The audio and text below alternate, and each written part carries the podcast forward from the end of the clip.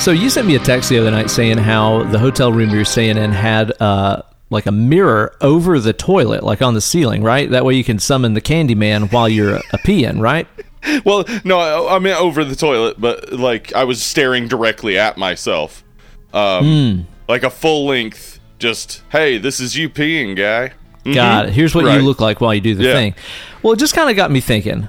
You know, in the movies and stuff, we usually pe- uh, see people summoning that candy man in a Right. bathroom anyway, right? Right, that's where you go. I think if I was going to summon the man himself, what I would do, considering that you know how it always goes, he pops up in that mirror behind you and he spooks you really hard, right? Right. Mm-hmm. I'm going to get the jump on the motherfucker. I'm going to poop in the floor right behind myself, then summon him. He comes in all ominous. He's like, "Oh, oh, god damn oh, it! what this is fuck is disgusting." this? it's either that or you spread a bunch of like cooking all on the floor. You know, he stomps Okay, in there yeah, and it's just like whoop, whoop, whoop, whoop, whoop, whoop, whoop, whoop. Some Home Alone you know? territory there. Yeah, Yeah, exactly. Home Alone You know? and Candyman. yeah, exactly. Giving him the McAllister treatment. You know. okay, I want that now. Yeah, I want I want Kevin McAllister to look into the mirror and say, "Candyman, Candyman, Candyman," and then ah, you know the fucking Blowtorch to the away. head, something. And he's got Yeah. all the traps set up. Yeah, that sounds great. Sign me up. All this and more great ideas coming to you on the newest installment of Dead and Lovely. Here with the host with the most. And you know what, Steve? I think it's just a great idea. If for the rest of the episode we do our best Tangina and Kane impressions, child, it's me, Uncle Ben. From the other And it's side, me. child. Over here, Hollywood Steve. I'm not creepy at all. We gotta be doing the voices the whole show, child. oh no, that would drive. No, drive can't do it. Nope. me insane. one star review. Take a shot every time Uncle Ben says "child." and we are here today to be talking about one Poltier Geist That's right. dose from what 19 and 89. Is that right? 86. 80 and six. I was merely two years old, still just pooping my britches. I was Uh, only not four not quite going to pooping out, yeah. somebody else's britches at that point yet. Oh, and I was, I was four. I was four, so I was pooping other people's britches by that point. Ah, you little trickster. Mm-hmm. you matured early, dude. Yeah. Well, I mean, you know, when it comes to poop, I was a genius. You know, I straight out the box. If pooping somebody else's pants is cool, you was Miles Davis. this is true, and I may have told it before. Um, uh, my grandfather, the first time he held me, I pissed on him, uh, and he uh, his nickname for me after that was shithead. Okay. Mm-hmm. So there you go. All right. Mm-hmm. All right. Anyway, Way to go. Strong go. introduction. Uh-huh. and uh, yeah, if you want to get straight onto the Poltergeist 2 discussion, there's a timestamp for you in the podcast description. But before we do that, we're going to do our usual shit shooting, hit that preview palace up, slam a co beer, all the things you expect from this thing, what we call a podcast. It's been a big old drang and langly week, hasn't it? Oh, Jesus, buddy. We had us a meetup. Um, and I'll tell you what. Uh, it was it was a lot of stress for sure because I I'm you know in the process of doing other stuff like moving to Portland, but uh, I had such a blast. We had so many drinks, so many awesome people came down. Uh, a lot of people who, who were here last year. Uh, this year we also had an international entrant. Man of Um, mystery.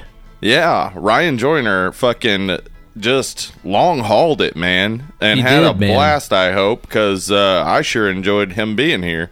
And then apparently inadvertently wrote the hook to like the greatest country song of Dude, 2022. I already left my it. work boots in Tennessee. You ready? You like, ready that's for it? the best. Well, I left my work boots in Knoxville, Tennessee. Somebody write the rest of it. There you go. there it is. There's the rest. I got the hooks, dude. It's fine. Like honestly, it's like we don't even need to write the whole song anymore. We just need to write enough for people to use it in a TikTok, Yeah, absolutely. and that's it. Yep. Mm-hmm. Like that's all you need. You don't even need a whole song. People just want the hooky part anyway to make a fucking stupid video on. So right, and yeah, they'll they'll do some sort of dance, and you know, some make some point. I'm sure. All right, so I'm thinking that we can make this happen really easily. I'll go ahead and For like sure, yeah. write the write the beat and stuff and record the music for it here at home, all like seven seconds of it, Yep. And then we'll be famous. Thanks, Ryan. That and fucking somehow money. That's how that works. That's how that works, man. Uh, yeah, it was a big old time, man. Uh, everybody come down here to Old Knoxville, Tennessee for the second year in a row. And uh, man, I'll tell you what, if you had a shot every time one of us had a drink, you'd be drunk. And everybody was. right. You would. You oh blend my in. gosh, dude. I have not. I, I I think in the past six months leading up to it, I've drank less than I drank in three days. Wait, I'm doing the math here. Wait, what? Yeah, I drank a whole lot in three days. Is what I'm saying. oh, got it, got it, got it. And I'll tell you what, man, we're lucky that any of us made it out there with with any of our women folk left. Because we didn't know we double booked this in Knoxville here during one of the most, I mean, just manly conventions that's ever been known to manliness, right? okay, so uh, we, we were staying downtown, so we didn't have to drive home. Um, and we're walking out of the hotel, and there's there's a sign that says You can't even say it out loud. It sounds lame. It sounds fake, but this is real. it said Crown Plaza welcomes Alpha Male Convention of Tennessee. Alpha male convention, dude. what? What? I couldn't make up anything that fucking lame. No, I hope an alpha male's listening right now and hearing me laughing at the absurdity of how fucking stupid that is. what? So, all right, uh, like, like the entire concept, of course, of an alpha male convention is just ludicrous because the idea is not that a group of alpha males hang out. That's not a thing. If a group Right. of alpha males are hanging out, guess what? None of you is the alpha. One of you had to being the organize the, motherfucking thing, right? Right. Good lord, dude! It, it's like a yeah, it's like an atheist church sermon. It's like that it Right. doesn't exist, man. What? Stupid. But then you know anybody who's going to call themselves an alpha male and go to a convention is the dorkiest motherfucker you've ever met in your life. Yes, yes, absolutely so. I was looking all over town for a bunch of like chest arms back, fucking broad chested dudes with like not a chick within fucking a hundred paces, but I never Yeah. did see him, man. Okay, so here's what happened though. I oh man, I was laughing about this for two straight nights. But then we discovered that actually it may have been kind of like a little inside joke because Oh? it was a, uh, uh fraternity. It was Alpha something something. It's Alpha something Alpha, and uh, it was a black fraternity. And I think they, they were just like they were calling themselves the Alpha Men. I thought it said Alpha Males. It was Alpha Men, uh, and I think it was like a little joke, maybe. Oh, okay, Right. all right. Well, that's kind of fun then in that case, you know. Or if it yeah, was like, yeah, and they all seem like uh, we, you know, they they all seem to be just being nice and having a good time, which made me think these are obviously not uh, quote unquote alpha males. Or, having you know, a good time. What if we would have been walking around town and we see a whole bunch of dudes dressed up like Akuma and Ken and Ryu and all these other characters, and it's like, oh, it's it's Street Fighter Alpha Males Convention. Yes. Got it. yeah, man. But we, yeah, we had a blast. Like we we um uh Thursday night we we got some food uh from Yassin's and we we had some drinks and was a, it was a good old time. And then Friday, yeah, we went we went out to uh, Grindhouse Video here in Knoxville. Uh, we also checked out Abridged, which was awesome. Goddamn you, great. you highly recommended it, and Love um, I had never had food there; it only had the beer. Man, it's good food. So good, Really good dude. food. Um, and then, you know, uh, we had the meetup, which was a blast. Painted the Lot of- town red. Lot Oh, actually, drinks. hang on. Let me rephrase that. We painted the town dead. That's so much better. Ooh, And look at you, lovely. Knoxville. Yeah, look at us. Uh, that was a great time. And then, yeah, Saturday we we watched Psycho Goreman together. That's right. Rented out Central Central Cinema. Cinema. which is great, man. And I'll tell you, dude, for a good time, call Central Cinema and uh, book that cool, theater yeah. up and have a good time. It's not even really that much money, and Yeah, uh, we had a a great group of time. people, you could easily afford to rent that that theater out and have some beers and watch a movie. It's a great time. Yeah. I like to do that. I like to do that stuff. Yeah, yeah, and uh, and then also I um I forced people to watch the University of Tennessee Georgia game because If we can call it a game. It Yeah. was, yeah, listen, it was not a good showing for the University of Tennessee, certainly, though uh, they are still in position to be in the college football playoff. So go Vols. They're still Um, doing good. Gold balls, I say. Gold There you go. balls. Yeah. Uh, and then, yeah, we got some food at Kaizen. Oh my God, that was the best thing I had all weekend. A lovely was the uh, crispy beef at Kaizen. Coming So in hot. good. Yeah. Anyway, a good yeah. time was had by all. Uh, huge thanks to everybody who came down to hang with us. Um, I, you know what I love about this too about about this group and the people and little Mm-hmm. community that this has attracted is that okay, and I'm sure you totally understand this, uh, and especially understand this coming from me because you know me. I feel oftentimes a good amount of like performer pressure where it's like Yeah. I feel like I have to be the one to entertain. I have to be the one to keep conversation moving. Uh-huh. I I put that burden on myself a lot of the times when it's not necessary. But like what I love about getting together with like our bunch of people that this podcast has brought together is that everybody's there just to see each other and everybody's Yeah. friends uh, in real life already. So everybody's just Yeah. happy to hang out and see each other to begin with. So it's like, oh, like I don't have to keep people entertained. I don't have to, you know, put that stress on myself because everybody's already just happy to see each other. Cool. I can just hang out like a normie. Yeah, I mean, uh, I'd say what you said about that group is very accurate. Uh, uh, regarding having to worry, I think we take different tacks on that. As I needed to make sure people from out of town got where they were going and were safe and all that stuff. Uh, drove some people home at like three in the morning on Friday, etc. I was imagining you like in the in the the the, the, the tower. They were like arranging flights and stuff, like being the air Right. traffic controller, Yeah. make sure people landed and stuff. All that stuff was going on to facilitate the feel that it was just natural as hell.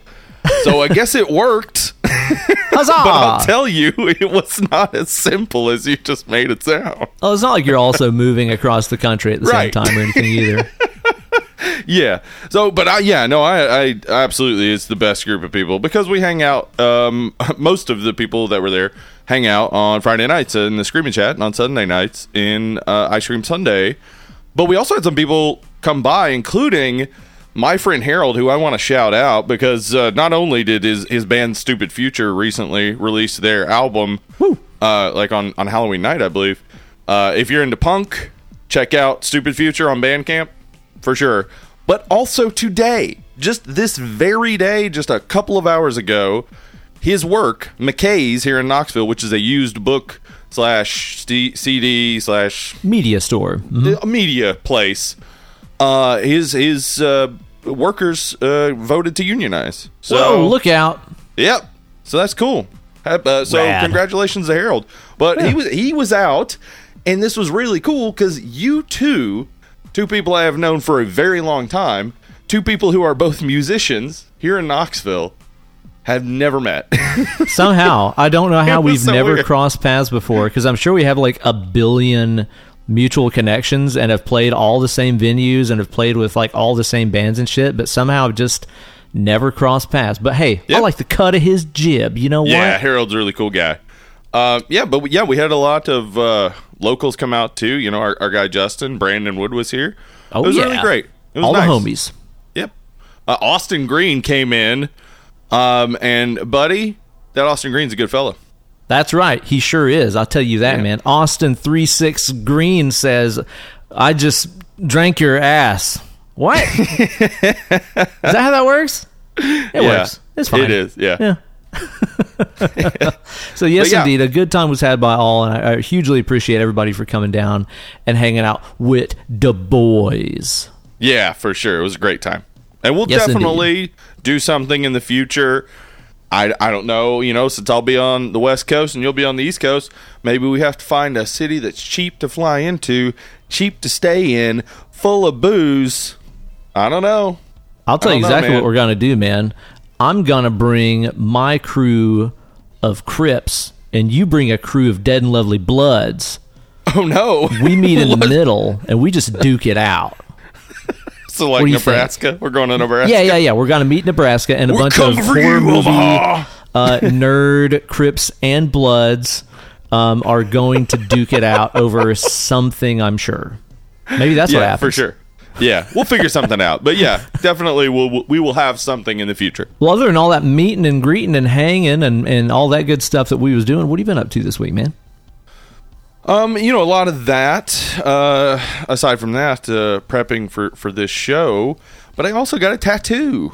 Got me a brand new tattoo. Ooh. Yeah, yeah. I got uh, a spooky sounds tattoo. It's like Mm. a cassette tape with with little ghosts and spiders and bats coming out of it. So that's fun. Is Calvin pissing on it? Uh, yeah, no. listen, all the tattoos I currently have, just envision each of them with Calvin pissing on them because that's the future. I'm getting Yeah. them strategically placed so that then I can fill in the rest of the gaps with Calvin pissing on whatever it is. That's fucking cool, man. And you know Yeah. what? I've thought to myself many times about like, oh man, I'm I'm glad I didn't get that tattoo or whatever, right? Like Right. a long time ago I was talking about getting like a Where the Wild Things Are tattoo and then that movie came Uh-huh. out and I was like, oh man, I'm glad I didn't get that tattoo. But if that ever does happen, you know, I'm just gonna get Calvin pissing on it after that. You know, like if I get like a tattoo of something that I think is really neat, and then that person gets, you know, called out for doing something really shady, I'll just get Calvin pissing on it. Like, fuck getting it removed. Yes, Put Calvin pissing on it. idea. That's a great idea. Honestly, I was just thinking of like, you know, when uh, neo Nazis like they become regular people and they want to cover up their tattoos. Like, you really could just have Calvin pissing on a Nazi someone. It's like, yeah, fuck yeah, dude. I mean, yeah, honestly, like if you have a like a big swastika tattoo, but then an even bigger Calvin pissing on it, yeah, people All is be like, forgiven. Man, that dude hates Nazis. hates Nazis, dude. Bonus points if you also get like, I think Hobbs taking a big shit on it. That seems like really aggressive and uncommon. You know? Great idea. Yeah, yeah. So Yeah. that's the move. You get a regrettable tattoo, don't erase it. Piss on I it. know you. You've definitely been up to some hijinks this week. Man, all kind of things. I'll tell you what. It is uh it's been a hectic one for sure. yeah. Did you maybe uh, pick up a new friend? Something followed us home Oh yeah. the other day. Something by the name of Darla. oh. That's right, man. We uh we were, you know, not quite ready to get another dog yet. We just lost Zora about a month ago now, and Yeah. uh, we weren't really prepared, man. But our other little dude, Yeah. Turkey, our little turkey dog, he definitely needed a buddy. That guy's not been Yeah, he's playful. alone ever. Yeah, and he's a little Yeah. tiny guy, and he's young, and he's never been alone. And it's like, man, this guy definitely needs a buddy. And uh, Kate went through Espret, which is small breed East Tennessee, uh, small breed rescue East Tennessee. I messed that up. Oh, okay. Uh, really, really awesome people. And we found this little old girl who's about turkey size, and she's some kind of a dude. I don't know what the fuck this dog is. Like she is some kind of terrier mix. Like she's got the wire hair and almost like a Norwich terrier kind of little stubby body, but she's got this like brindle pattern, almost like a boxer or something. She looks like fucking Master Splinter, is what it looks like in the live Uh-huh. She action does. Ninja Turtles. She just Yes. fucking looks like Splinter. She looks like live action Ninja Turtle Splinter. Like she's just gonna start ski- singing "Skipping Stones." Oh, a skipping stones. For sure, man. Or teaching us some martial arts like sip, sop, sip. We're gonna get four little baby turtles next, and it's just gonna Absolutely. be real cute, you know? We should definitely do the Teenage Mutant Ninja Turtles live action movie. Holy shit! Yeah, like, yes, next week. Yeah. Like, let's just fucking do that. Fuck it. yeah, Yeah, let's change everything we were doing. Yeah, It's our podcast. I don't give a shit. Yeah, I would love It's now a Teenage. Mutant Ninja Turtles podcast. Sure, because now. Uh, but she she's adorable, man. She's a three year old. She was a uh, a surrender and got bounced around to a couple of foster homes and stuff. And poor thing's got herself some old separation anxiety going on, Yeah, man. But I understand that. You know, thankfully you you can work on that with the dog, and we're gonna try to get her to be a strong, independent female who who don't really mind whenever we leave the house and stuff. We we left her alone for the first time today for about 30 or 4 40 minutes while we was out voting. We went out Oh, and did yeah. our voting job and stuff. So they did okay. They was happy to see us and stuff. So hopefully she'll continue to relax and get used to you know us coming and going and all that jazz because she's just a little old cutie pie, that Darla. Yeah, I uh, I definitely the moment I saw a picture of her was like, oh man, that's a cute little face. She got that little mustache. Yeah, buddy. she does, man. cute ass. She's a good, and so yeah, hopefully she'll uh, just get used to to this old mess we call a pack, and I think she'll blend in just fine. That's awesome, man. We had time has she been to watch to? a thing or two this week, man. We finished that Dahmer series finally. It took us a little while because that's not really one you want to like marathon exactly, but Yeah, I understand. we did finish it. I, I thought that it was good, man. I, I thought that it was pretty Okay. damn well done. So I would definitely recommend it. Apparently, I guess the hype around it and stuff is kind of greenlit Netflix to do like, oh, we're going to do an Ed Gein series and a Gacy series Mm. or whatever too. Which Yeah. eh, I don't know. It's like then that starts to look kind of cash grabby, in my opinion. Well, I mean, it is cash grabby. Well, it is. yeah. It is. It is taking a tragedy and monetizing it from the beginning. It, yeah, we don't need more of it for sure. you know. but uh, it, it was well done and stuff, man. All the acting and everything and it was just superb. So that was cool. Watched uh, The Dead Don't Die the other day, Jim Jarmusch Oh, zombie okay. comedy. Dude, that Right. movie is so fucking funny. You've seen it. it, haven't you? Yeah. Yep. Oh yeah, we saw it Mhm. together. I think yeah, we did. hmm it's so Even fucking good, man. Like people, people sleep on that movie. I think people just don't get it or I they don't give it a chance because it's Jarmusch. I don't know. It's fucking funny, dude. I, I've heard I heard a lot of people say it's not funny, and I was just like, oh, okay. I, I guess comedy is subjective, but oh, ugh. do you do you laugh at jokes or? I know, right? I like it. I think it's really fucking Yeah. funny. And uh, we also watched the the Ghostbusters 2016. Kate had watched it a couple weeks ago, and after we did our Ghostbusters 2 episode, she was like, "I think you need to watch that movie again." So we put it on there the other night uh, while I was cooking some dinner and so on. You know, it it's okay. Like I, I think I think my stance is about the same. Where I'm like, it is entirely too long. There's no Yep. reason for that movie to be that long. There is and some there's an, funny a stuff in it, longer though. edition of it that exists. That's the one that we watched. Oh no! Yeah, and it's like that is a lot of movie. It is a whole yeah, lot. yeah. I struggled through that one. I like Yeah. I like the theatrical cut better. Word. I did. Mm-hmm. And you know, I I do find myself laughing at, at, at Chris Hemsworth's himbo antics in the movie a lot. Uh, Yeah. I Yeah, love me a good fun. himbo in a movie. Yeah, yeah. I mean, it's it's it's a the, you know he he's surprisingly funny. Uh, it was I think yeah. Emily said that this was the movie like Ghostbusters 2016. She never thought he was attractive at all Hmm. until she found out he was funny. Word. Um, yeah, because he, he he's doing you know he's he's um, he's doing some improvisation along with him, and I think he's he's holding his own. Okay, they're all obviously way like obviously going to be funnier than Hemsworth, but he he does a great job. but dude, can you imagine the power of an alpha with a sense of humor? He'd be unstoppable. unstoppable. He'd be like a real Thor. yeah. it did get me thinking of something this time, though. Um, so I was thinking about the Ghostbusters logo. You can imagine it right now, right? yeah, Why does that ghost look like he's like a Republican senator that got like caught fucking a kid? caught in a bathroom. Or it's not what it something. looks like. like the way his little arms are out and his face. Like, what did that ghost get caught doing exactly? What did they bust him doing, dude? God, he kind of looks like Budd Dwyer. A little bit. Yeah. Yeah. Do you think that was it? Somebody was like, "Oh, this will be a fun little thing to sneak into this movie." a Budd Dwyer reference. Yeah, a Budd Dwyer joke. Sure, why not? Hey man, nice shot, you know? Yeah. Yeah. Yeah, no, that is a I never thought about it. Like he looks so much like he just got I mean, I guess that he you know, it's supposed to look like he just got busted, but it looks more like he got caught and he's like, "Oh no, I have to explain myself," not like, "Oh no, I'm going to go into a ghost trap." Yeah, it looks more like Egon was like, "Do you know how old that other ghost was? You need to grab a seat." knowing down. you know what, knowing that Harold Ramis was a was a libertarian, it's kind of like eh, you know that's kind of his his ballywick, I would assume, right? Don't they, aren't Okay. they always talking about ages of consent and whatnot? Oh, I don't know. Is that a thing?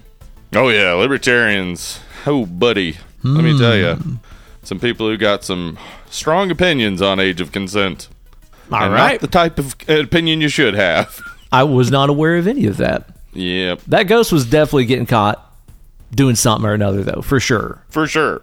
For I'll sure. also add in the outro credits, the title screen just said Ghostbusters. It did not say answer the call. Like they have totally tacked this on, dude. Yep, absolutely. Yeah, I know. I know. Paul Feig was upset about it. So, yeah, it's weird that some of the streaming services have it as that because Mm-hmm. it's that's not the name of the fucking movie. It's not unwatchable. It's okay, No, not at all. fun. Um, people shit on it a lot, and it's not really that I liked bad. how colorful it was. Yeah, the fact definitely. They went with their own aesthetic was cool because you know they were trying to do a, a, a different universe type of thing. So I like going with you know super colorful whatever, but it felt kind of empty even in the colorful moments. Oh It yeah, feels like oh they're just standing on a green screen. Like and there's a lot of humor at the front of the movie, and then it's like half of the second act and most of the third act. It's like there's really no humor in it at all, and the story's just Yeah. kind of plodding along. Yeah, and I, I re- as I said last, uh, or yeah, for the Ghostbusters two episode, like when you got Kristen Wiig and Melissa McCarthy playing the restrained roles, it's that's odd to me. Like they both can be so goofy. Let them be goofy. I think so too, man. I'm gonna crack myself open a co beer code. That's what I need in my face Ooh. right now. I've noticed a conspicuous lack of beer around my face parts. I need to just throw some Dude. in me. Dude, I drank so much beer. Like I have not Beer's had that great. much. Beer. I love beer. Yeah, it. I just don't drink beer regularly, and yeah, at the meetup, it just I kept being like, well, I don't want to get too drunk. I'll have a beer. And I tried so many awesome beers this this weekend. It was great. Did you find a favorite? Was there one that stood out to you? Oh, uh, that whale boat, uh, Maine Maine beer company. Yeah. whale boat, little whale boat. I think real so good. good. Yep. Yeah, They make a fine beer. and also uh, everything at, at a abridged that I tried was amazing. Everything. Dude, I'm telling you, that place, holy shit, they don't make a bad beer. Everything they do is No. fantastic. Not one. No. I've got myself a beer. Um, same place as I had from last week there, that Saugatuck Brewing Company. This is oh, there. okay. It's called The Goat, which is the greatest oatmeal stout of all time. Ooh, That's a bold claim, man. That is. I like man oatmeal stout. Here's what they don't know I am immortal and I have consumed every oatmeal stout that has ever existed for all time. I was there when the first one was created, Steve. Yeah. You were you were there when oatmeal was created. I was there 8,000 years ago. Wait, you believe the world's eight thousand years old? I believe oatmeal stouts are 8,000 years old. Oh, okay. I was gonna say I don't even think any Christian believes that specific number. yeah, I What went for an odd one. what if you were just a weirdo who was like, guys, it's not six thousand years old. It's eight thousand. What? Get it right, morons. Jesus. Read the scriptures, Christ, you know? So how is it? Well, let's let's just find out about it. It's it's as Yeah, dark as a dang inside of a dog. I'll tell you that. It looks dark. what? You gotta stay out of the inside of dogs. I mean, it's just nowhere to be. I don't. I bump think. into stuff. I stub my toe every time I'm inside a dog. Can't find my keys. It's hard to get out. You know. darker than hell in this dog. You yell Turn the light on inside a dog. inside a dog. oh shit! Okay, it's pretty damn good. I got to tell you, like Okay, a, a lot of cool. oatmeal stouts, especially ones that are like this dark, and it's like six and a half percent ABV. Um, a lot of times they get that like musty basement taste that I Yeah. don't I don't like. Like it's Yeah, good for a second, then it's like musty. Like you know the um Yeah. uh fuck New Belgium what's it called 1665 Uh-huh. Yeah, yeah. I, don't- yes, I I, don't- know. I don't know if Or it's, it's an 50, oatmeal stout or not. Yeah. That's the one. Yeah, I know what you're talking about. Yeah. But like, I, I can't remember if that was an oatmeal stout or not. I don't think it is, but it has like big time basement flavor, and I don't really Mhm. like it. This has the perfect balance. Like it is like it's like a newly constructed basement. You know, just a little, little dank, Yes. a little musty, There's but offset nicely. down here. There's potential Right. for must, but it's not here yet. You know, it tastes like a basement that has a good like uh Tyvek like vapor barrier. You know, Oh, okay. Yeah, yeah. Maybe a basement with a with a pool table in it. yeah, it's definitely got maybe a bumper pool table in there. I'm pretty sure it does. Bumper pool. a bumper pool table. Remember when you'd be watching Prices Right and they'd be like a bumper pool table in the showcase, and you're like, who the fuck wants a bumper pool table? Dude, Kate's family had one in the basement. Did they, did they play it? Yeah. Oh yeah, were they good at it? Yeah, totally. And it I was bet. awesome. And it's I like mean, they'd they have a, one. a bunch of people over there and we'd play some bumper pool and stuff because where the fuck else are you going to play a bumper pool? I don't know why I feel like a party that includes bumper pool should also include fondue and swinging. Now, if it did, I wasn't there for those occasions. Yeah. I wasn't invited to that if that was the like case. off to the side of the bumper pool is a jacuzzi, and there's a guy in there with a lot of chest hair and a gold chain, and three women on either side of him. Well, I'll tell you one thing I learned from a good buddy, Andy Wood Uh huh. bathtubs for getting clean, hot tubs for getting dirty. It sure is. He said it. and he's right. It sure is. But I have heard from someone who owned a hot tub don't come in the hot tub. okay? This is just general advice for anyone out there. Don't come in the hot tub. Because the hot tub can't consent to it, and it's just really not morally That's right. re- that's the main problem. Aside from some filter issues and whatnot. Can you imagine though, like in a Beauty and the Beast style scenario, where it's like a modern castle that has a hot tub and that thing comes alive? is it like horny as shit, or is it like, don't please? I've seen so much bad stuff. Or is that like, do it, get in here, come on, guys, everybody jump in. Give it to me. Come on. Don't listen to that guy saying don't come in the hot tub. You don't know what he's talking about. You ain't never talked to this hot tub. You know? yeah. Yeah, I'd like to find that out. Yeah. It reminds me. I saw a, a tweet or something somebody made a while back that was like, if you were in a Beauty and the Beast scenario and like your chamber pot was sentient, would you want it to? Would you want it to crave your shit, or would you rather it be really reluctant and not want it? Which would be better Like, or worse? convi- I would want it to crave it because sometimes there's emergencies and I don't want to spend time like listening to my chamber pot's feelings to get to the point where I can shit in it. you just want to rush in there and that thing's like, lay it on. Yeah, like, oh my god, yeah, give me that shit. starving. Oh, yeah. Like, yeah. uh-huh. Yeah, no, I just gross myself out. Uh-huh. yeah. but that horny uh, fucking hot tub. That needs to be in the next version. That's in the live action Beauty and the Beast coming Holy soon. shit. Speaking of chamber pots and coming, I love where this is going already. Carry on. Oh my god!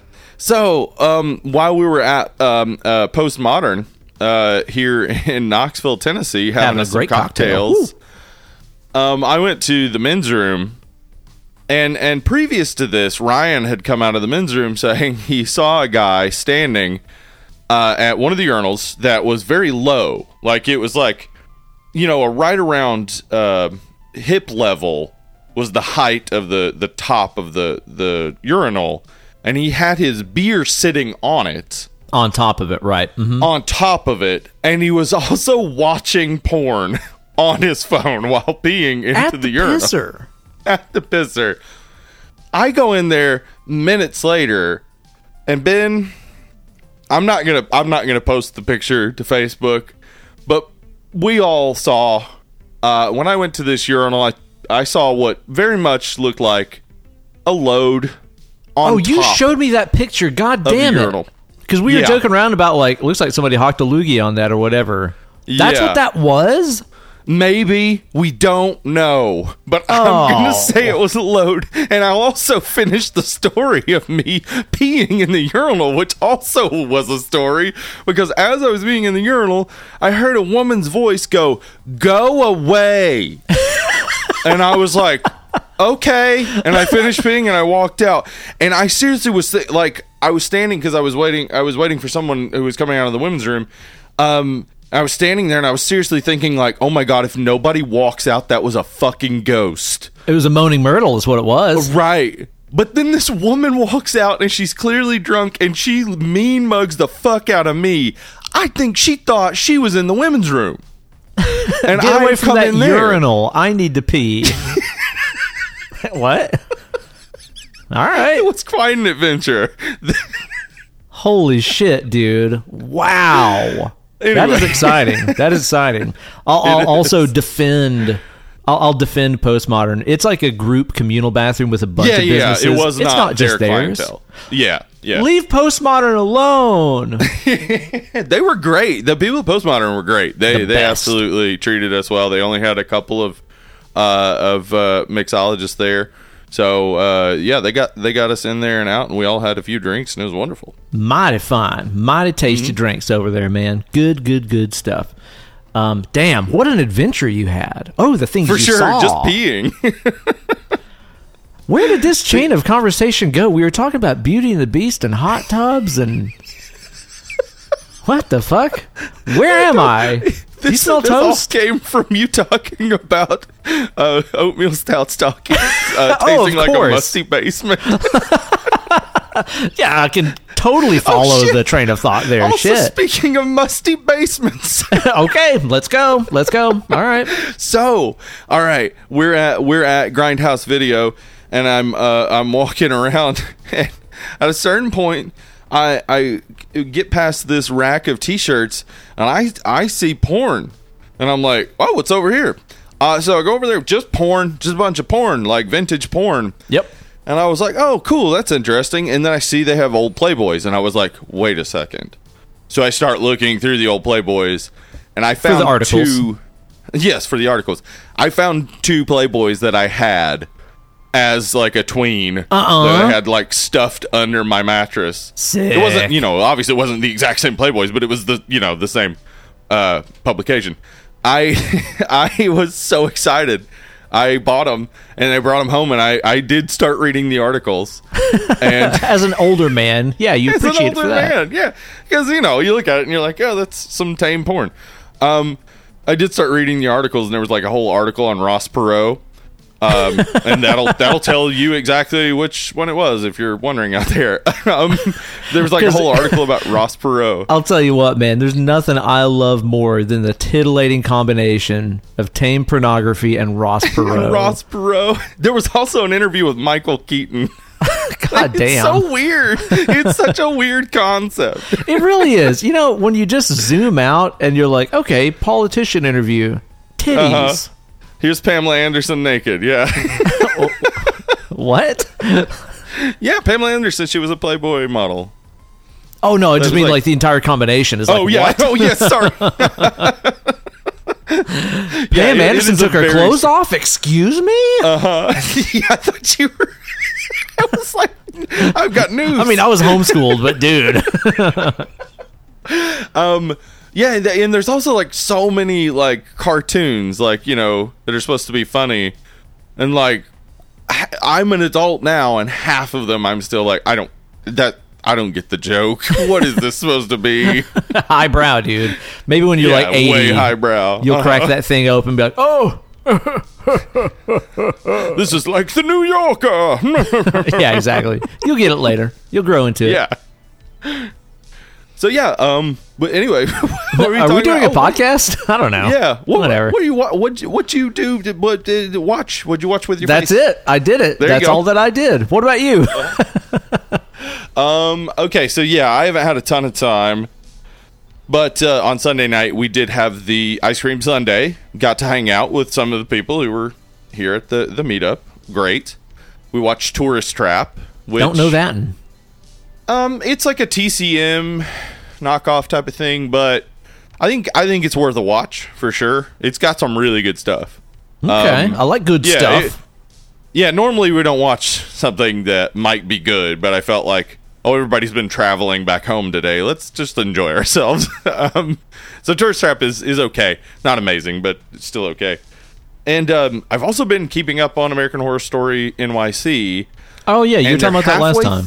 Yeah, yeah, they're halfway through the season and they still haven't. It still hasn't got crazy yet. What? It, like there's so many indicators. There's a conspiracy going on, and there's supernatural shit going on, and there's just regular murder going on.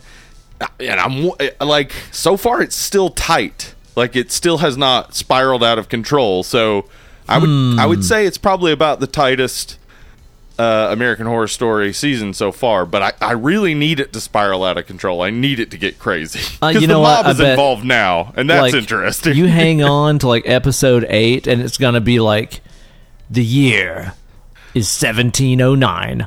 Old oh shit! York now we're City. going back in time. yeah, like they're gonna change it up, man. Otherwise, somebody is like definitely putting like uh, uh, uh, Adderall in like the AHS water cooler or something, right?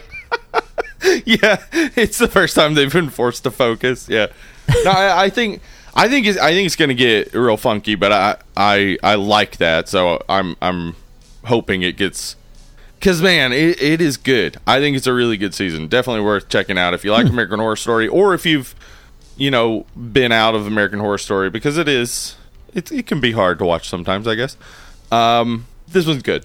Definitely All right. watching. Well, maybe I'll give it a spin sometime, man. Uh, I think the next couple weeks are actually a little, little bit slightly chill for me, unless I can just figure out a way to to fill up every hour of the day as I tend to do to myself can. over and over. I I, might be able to do it if. I want to. so maybe I'll have a chance to check some of that stuff out, man. Uh, Yeah, you know cool. what, Steve? The subject of today's episode is one poltergeist dose. Uh huh. It's got a bad, bad man with Huh. some scary, scary teeth, doesn't it? Ugh. Yeah, his teeth aren't looking great, and they they, boy, that he's so good. We'll talk about it, but he's so good at that like slimy smile. Yeah.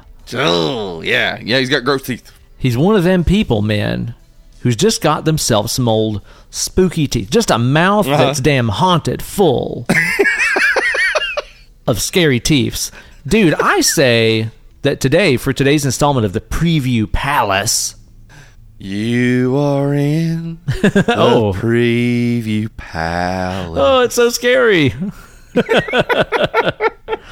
I say we start talking about maybe some noteworthy scary teeth. And we talk about just how fucking scary they might be. Let's have a little teeth rating contest, huh? On a scale of 1 to teeth, how do you rate these things? One to teeth. All right. Let's hear start off tame, okay? Mm hmm. Dr. Teeth, the Muppet. Oh man. Well, you know, teeth are his most prominent thing, but they're not particularly creepy. You know, I think Mm-hmm. if they like, you know, because it's like, it's really like one big tooth, Yeah, it is. You know? Yeah, it's a big tooth if they- bar. right? if they differentiated the teeth, he'd be creepy. Now I'm just kind of thinking, like the life cycle of a of, of a Muppet or a cartoon's teeth, where they just have the big tooth bar.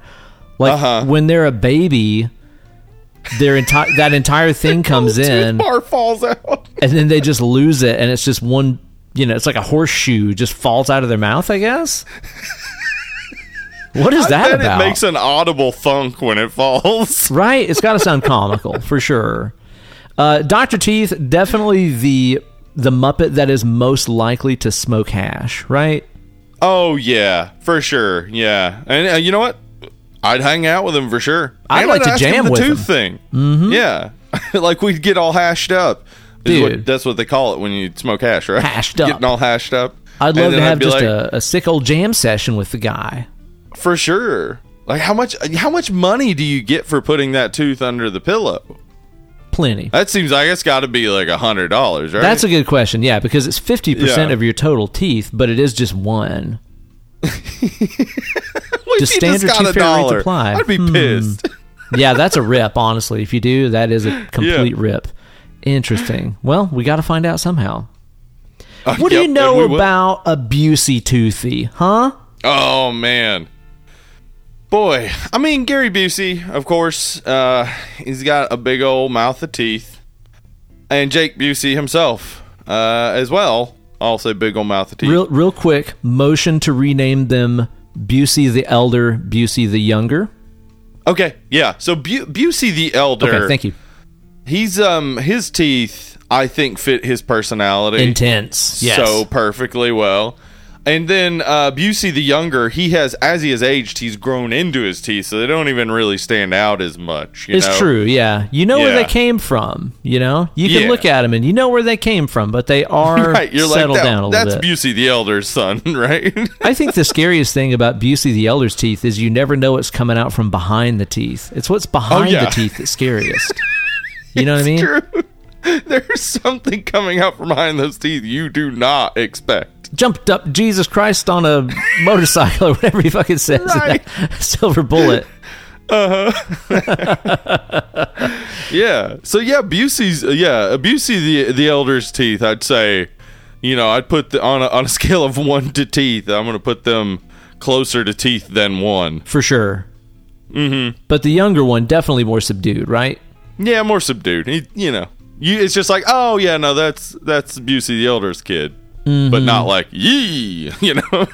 Sometimes a tooth is scariest when it's just hanging on just by a dang old thread, just barely Uh-huh. even there, like perhaps a brundle tooth in a fly. Ooh, yucky. Hate that. Oh dear. Hate that. Not a fan. Mm, that's teeth for sure. Ugh. Ugh. Yeah.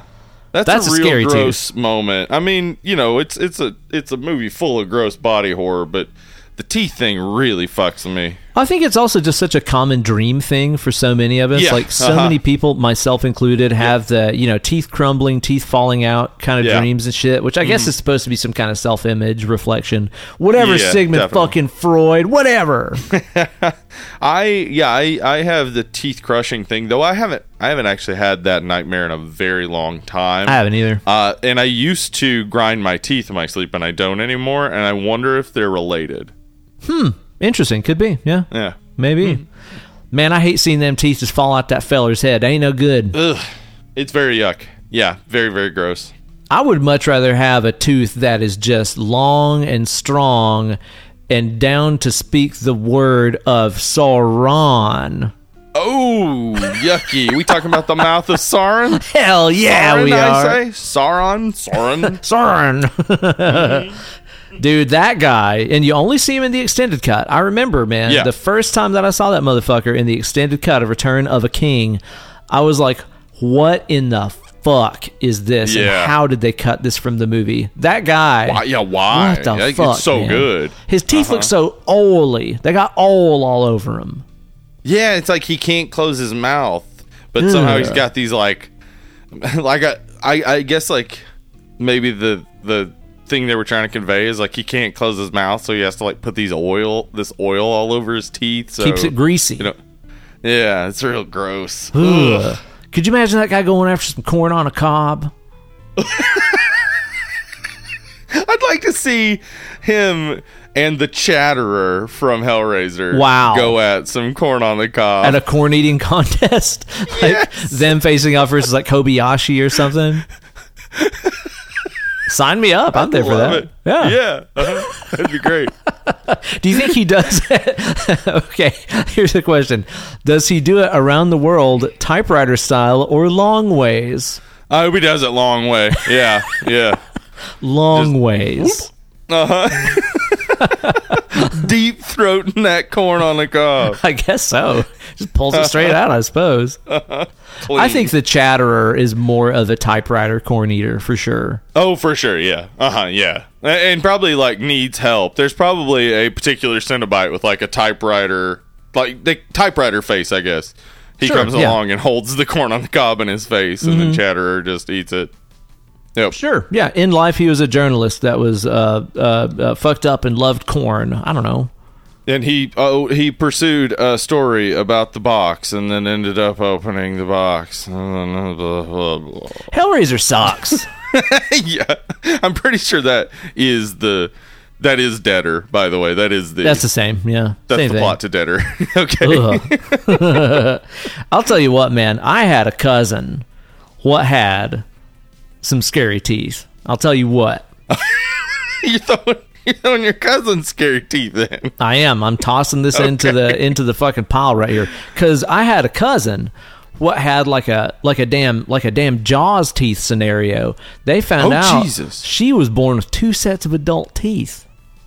How's uh what? Yeah. So after Okay, her, so y- her baby teeth come mm-hmm. out, she had to have like Yeah. all of her adult teeth pulled so her adult adult teeth could come Oh, in. God, that's a nightmare. Here's the That is thing, a though. nightmare. And we've not seen the Oh. results yet, but what if the deal is is that my cousin is actually some kind of like an X-Man who was born to live like 300 years and it's like you have your baby teeth, your first lifetime teeth, your second lifetime teeth, and they oh, just Oh, went shit. and pulled them.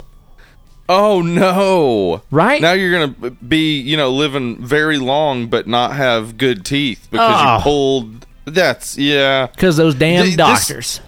yeah, and this just reminds me of that condition where people grow bone like uh, teeth on their bones. I hate how that Like- sounds so much. Oh, dude! Like I remember somebody. Uh, I think it was uh, the track and field coach was talking about it one time. He was talking about a kid who grew bones on his feet, and I thought like Teeth as on I his aged, feet, I was huh? yeah, bones on his feet. Sorry, teeth on his feet. Um, and I thought forever I was like that was bullshit, and then I found out it was real, and I was like, oh god, no, that can happen. What? It's just making my bones feel crazy right now. I got crazy bones. Got the old crazy bone. Bone, bone, bone, bone, bone, bone, bone, bone, bone, bone. bone. I'm gonna miss everybody. That was the best rendition of Bone I've heard in a while. No, for sure, obviously, without Yeah. without equal, obviously. Mm-hmm. Yeah, that is uh man, that is a medical condition I don't want no part of. Similar to a vagina dentata. What do you know about that? Well, it's not a real thing, but uh, yeah, You sure? Yeah, if it were, that would be scary. Are you sure? Yeah. Well, I guess since you can grow teeth on bone, that then a teeth could grow on the pubic bone. So I guess that's a po- semi possibility. Okay, hear me out. Okay. This is gonna get graphic. Okay. This might sound crazy. Maybe this is something you've, right. you've experienced, maybe not. You can put your, your, your penis in a mouth, and that feels awesome. yeah. That thing's uh-huh. full of teeth. We all know it. Yeah, there's all sorts of teeth in there. Yeah. All kinds. uh huh. I'm just saying, maybe vagina dentata is not that bad. Yeah, yeah, good point. Maybe Like, not. You know, it's just like, yeah. Wait, what were they afraid of? What's Freud's deal here? I know, right? Freud was really anti-oral. Like that was just not for him. a cigar is never a cigar. yeah. You put your penis in teeth? Yuck. That's a bad thing. I'm gonna write a whole thing about it. I'm just saying, maybe it's not that bad. No, I agree with you. I agree with you. You're that yeah, so that was definitely closer to one than teeth. Um speaking though of something that I would say is is teeth for sure. I sent you a picture of this because you haven't seen this, but the tooth creature from Channel Zero. Ooh, man. Ooh. Ooh, don't like But- that. I guess and it also it eats teeth. Ew. So that's that's like additionally gross. It's covered in teeth, and the teeth kind of trill, like Ew. They Yeah, they, click like, against each other or something? yeah, and it makes like little like gross clicky teeth noises. I hate It's, all uh, of that. I hate everything about Yeah. that. That's awful. Also, is like Yeah. the, the joke, like, "Oh, you are what you eat." He's teeth. Good point. He's teeth. Fucking lame, dude. Ew. The concept of eating teeth with teeth is so fucking funny to me. You know what?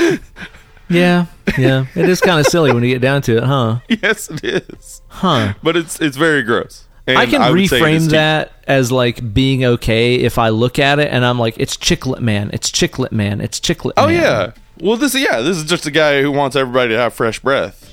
yeah. And Take the thing about it is, from me, he'd say. you'd like you'd take a big bite out of him and you'd be like Uh-huh. oh he's not so bad for about 30 seconds and you'd be like i need to Oh, take yeah. another bite of him so i'll regain the flavor the flavor's gone so fast And that's his curse. right Everybody wants a second bite, but he can't give anyone a second bite because they're going to want a third. yeah He knows they're going to eat him. Mm-hmm. I get it.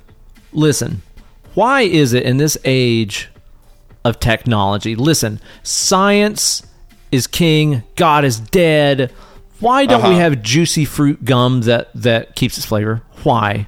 Why? we have like all these gums now where like the peppermint flavor lasts all day. We have like cinnamon gum that never loses its flavor and shit. Juicy fruit, where the fuck are you? First off, let's just talk about that name. It is neither juicy, nor could I identify a fruit that it tastes like. Sir, that is not So- juice. That is your spittle. that is your spittle, sir.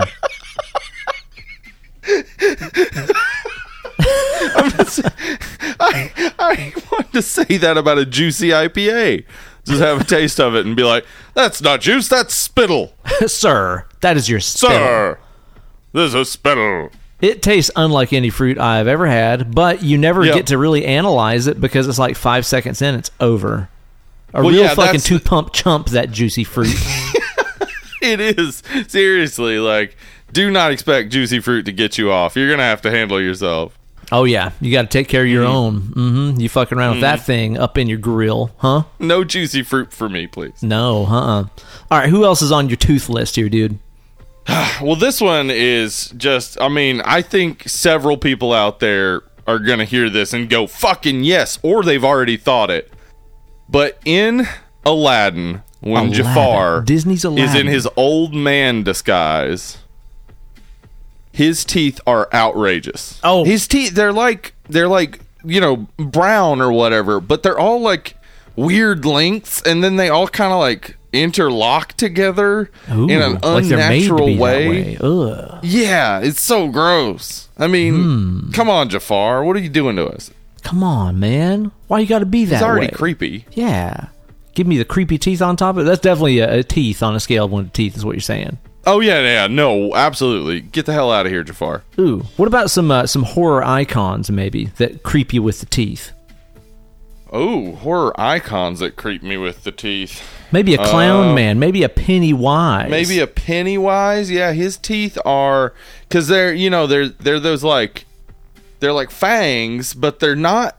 They're like in those like weird rows of like circular rows or whatever. Yeah. like a lamprey. I was gonna say kind of lamprey like, which is just the fucking the the worst. I don't want to look at those things ever. Ugh. Yeah. So, yeah, his. Uh, uh, oh gosh, I can't imagine get. Ugh, I I don't want to get bitten at all, No. but getting bitten and it being like everywhere, like Pass. the teeth are just all over you, biting. Pretty rough, Ugh, get the fuck out of here with that, Pennywise. I'm just gonna put one out here, and, and don't get me wrong here.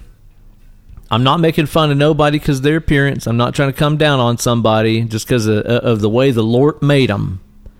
And I can also make this joke because she has uh, obviously infinitely more wealth than me and uh, doesn't have to worry about anything in life. Giada De Laurentiis has too many teeth, okay? Too many. Calm it down with the teeth, Giada. Calm down. You know what I'm talking about? Like, Yeah, the the type she she she is one of many many people that have that smile that is just the full mouth smile where you can see literally all of their teeth. all of it, everything. Yeah. goes all the way back, like like dang old the Joker when he got those scars. You know, shows me Giannis all don't the teeth. bother me. The, I know what you're talking about. I, I don't want to name anyone, but especially someone who, uh, if you if you smile like that and then you have veneers that make your teeth all the same length, it woof. is unnerving. It's just not right. It just doesn't Yeah. look right to me. Yeah, Giada needs Yeah. to calm it down with all the teeth. Okay, calm it down. Scary. That is a, a definite teeth on the scale of teeth to me. Giada is a teeth to you? She's a teeth, Okay. dude. Yeah, All right. a scale of one to teeth. She's at the top, man. Damn, dude. That is quite a list. Of scary teeth. of spooky teeth here on Dead and Lovely. Uh, I look forward to hearing about your scariest teeth on our social media pages. Follow us Instagram, the Facebook group, which is the best, uh, Twitter's, Yep. wherever. Elon Musk's Twitter, right? Oh Jesus Christ!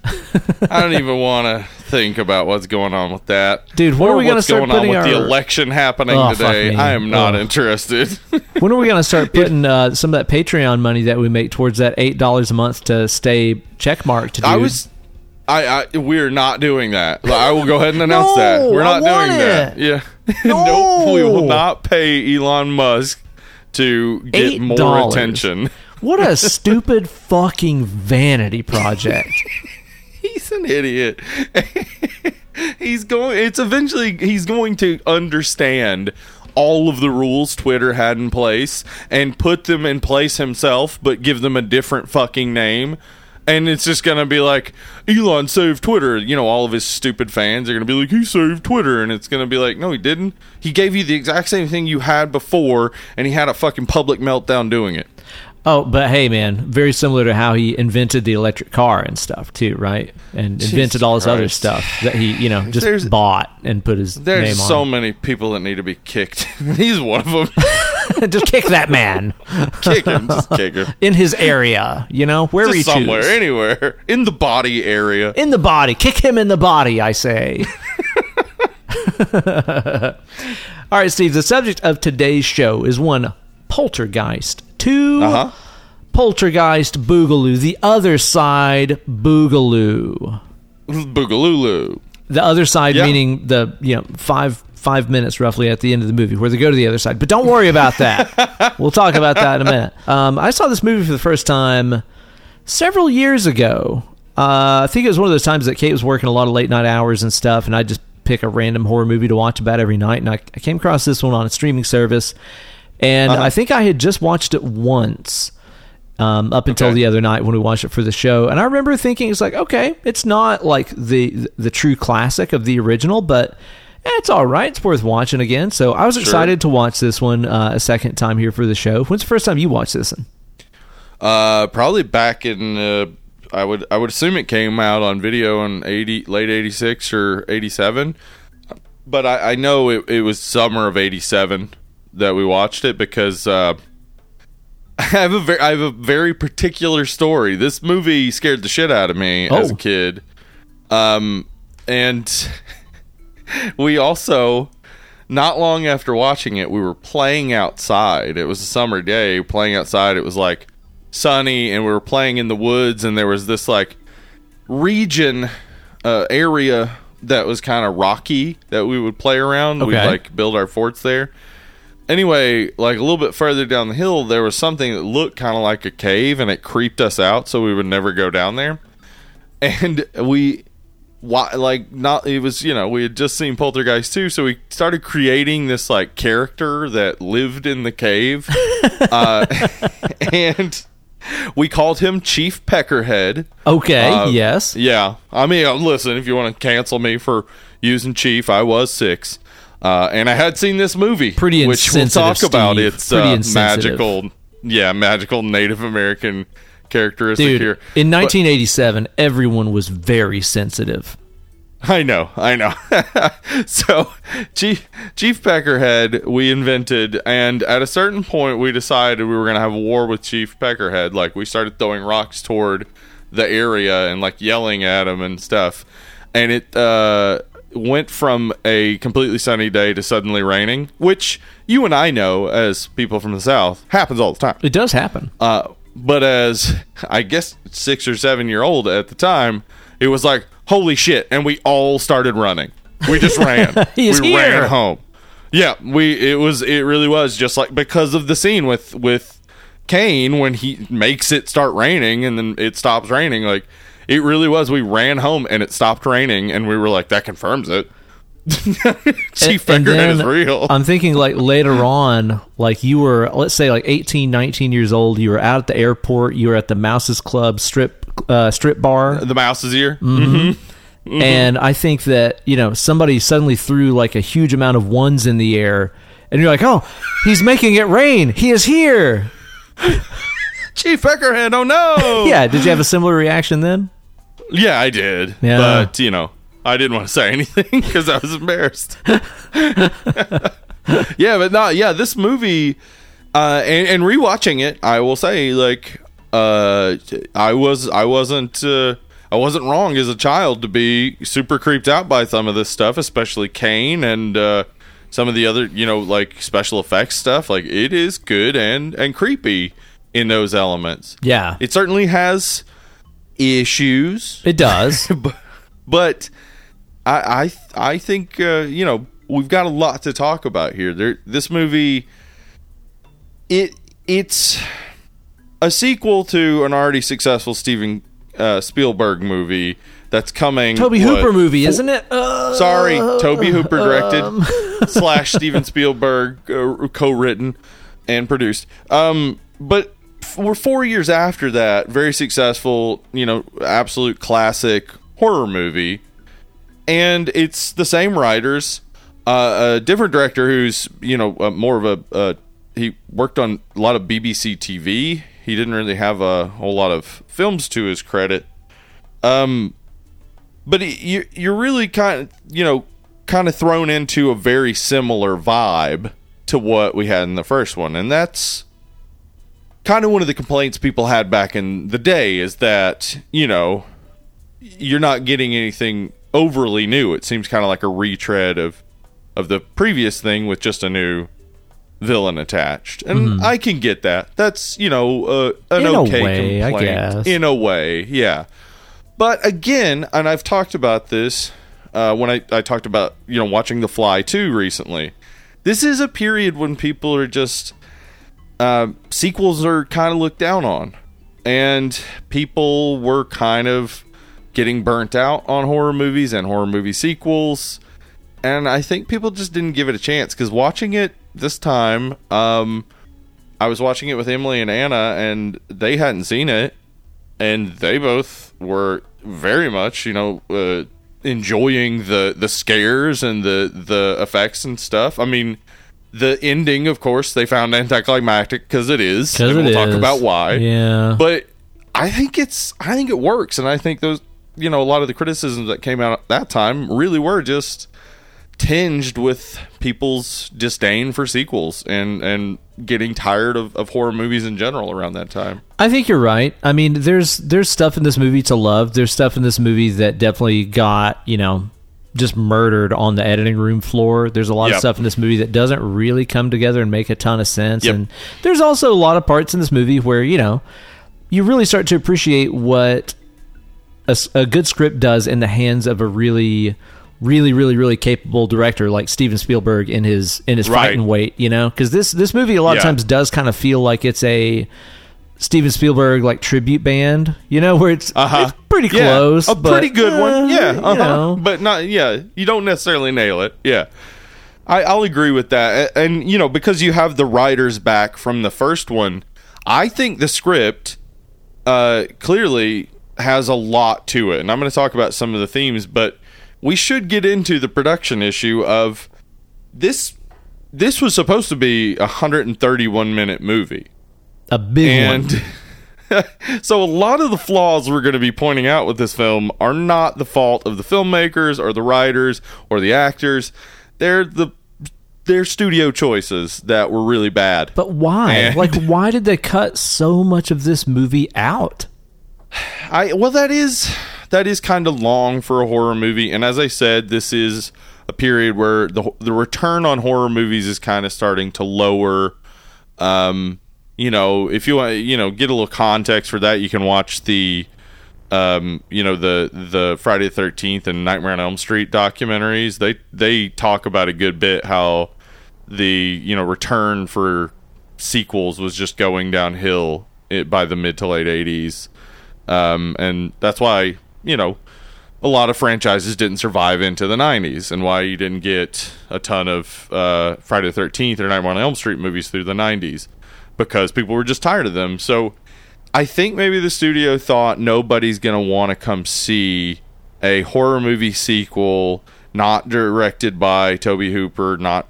having Steven Spielberg involved and sit for 131 minutes. So they were thinking if we make it make it, you know, quick and feature length, then, you know, just 90 minutes maybe we'll get more ticket sales. Uh, but obviously, they made really dumb decisions in editing for sure. Like, yeah they basically edit, edit out all the uh, resolution to any of the thematic issues and just give us a real quick and dirty ending that doesn't really, it's not earned No. by what you see on the screen. It No, goes way too fast, and you just yeah, it kind of undercuts all the terror and stuff that you feel throughout from like Kane or from you know the fucking vomit creature or the beast. Like all that stuff is is rad, but then the ending is just like. Oh no, they got sucked in. No, everybody's sucked in. Now it's done. Bye. He threw the spear. It's fine. Bye. Yeah, it, Yeah. it really does suffer there in the third act. And the problem is, is that the the entire second act of the movie is like, all right, we got to prepare for this battle. We got to get ready. Like the second act of the movie is about what's going to happen in the third act, and then the Right. third act is over in like five minutes. It's a fart. Yeah, it is a wet fart. It's just like, man, you you built me up. You've given me so many things. Like, I think one of the main themes of the film is about. I mean, this is just like in you know Poltergeist One. It's a it's a movie about domesticity. It's a movie about family, and you know, uh, you know, the first one is is really about the suburbs and different things about capitalism and Yeah, America. buying and I into think the American idea Right. of living the dream and shit. Brand name, everything. A house in the suburbs exactly. looks like everybody else's. We we did an episode on Yeah. that. Um, it was over Probably a a year few ago. ago. Yeah, Yeah, uh-huh. Check that one out uh, Yeah. for all the details there. But yeah, the, that movie really dug into a lot of the the American ideal of the '80s. Yeah. And this one, I think, digs into uh, patriarchy and the concept of like having, uh, you know, a, a male run home and a male breadwinner. Like, what we have is Steven really dealing with, like, feeling like he's a failure because he doesn't reach the uh, yuppie masculine ideal. Like, and the movie is is really Taylor teaching him that he doesn't have to be that. He needs to be a father. Mm-hmm. So Kane's message, and and I'll read some of the stuff he says that I think like really comes across like terminally online incel uh, incel nonsense right now. Yeah. like he he Kane's message to him is really just like you need to take charge of your family. You need to be in control. When Ta- when Kane takes possession of him, he's creepy to his daughter and then he sexually assaults his wife. Like that's the masculine ideal for Kane.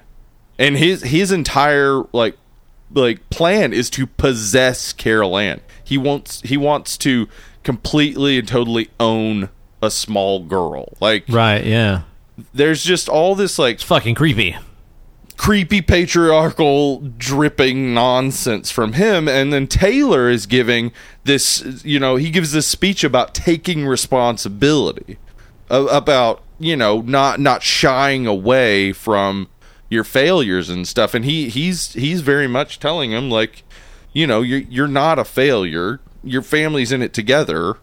You you all have to work together. You can't just put it all on yourself. So the the movie is trying to do this really cool thing where you know we, we've we've critiqued the suburbs, we've critiqued the American ideal. Now let's critique the masculine ideal, and you you get right up to the point where he pukes out. You know the vom- the vomit creature, where it's basically like they just had a conversation with him possessed as Kane, and, and the fucking wife Diane.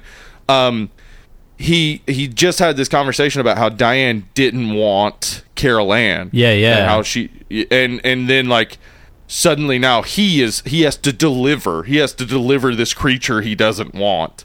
Like he goes through the experience and that's kind of his turning point. But then the movie goes into turbo speed and we don't get a resolution to that theme. And it's like, wait, what? I know, right? Because especially that moment in the movie is just so batshit insane, and it's like I hadn't really even considered the uh, yeah the entire like male birth kind of aspect to that that you're just Yeah. talking about. But yeah, it's totally Yeah. there. Yeah, and and yeah, and we're talking about Giger designed creatures, so it it looks great, and it's um, I can't uh, the the um stuntman who played it, he's a triple amputee. Yeah, so Vietnam like vet. it looks so good and real, and then like they they make it smile with the wires, and it looks unnatural, but it looks like um Kane's unnatural smile, so it works. yeah, like it's nightmarish. Like I know a lot of people Yeah. like kind of crack on that scene, and maybe they do show its face just a little too a little too long. Yeah, But yeah. at the same time, that entire scene is so surreal and just like something out of a weird, fucked up dream that it still Yeah. kind of works for me, honestly. By the way, that guy that played, yeah, the worm creature thing, uh, that is the same stuntman that was in. Is it like the Dream Child? Whenever there's that scene where like Freddy is like bursting out of the kid and all that shit at the end. oh, is it okay? Yeah, You know the scene I'm talking about where they're kind of Yeah, merging what you're talking together, and it's uh-huh. like, oh, they use Yeah, like a that's the Dream Child. a- an amputee for that scene.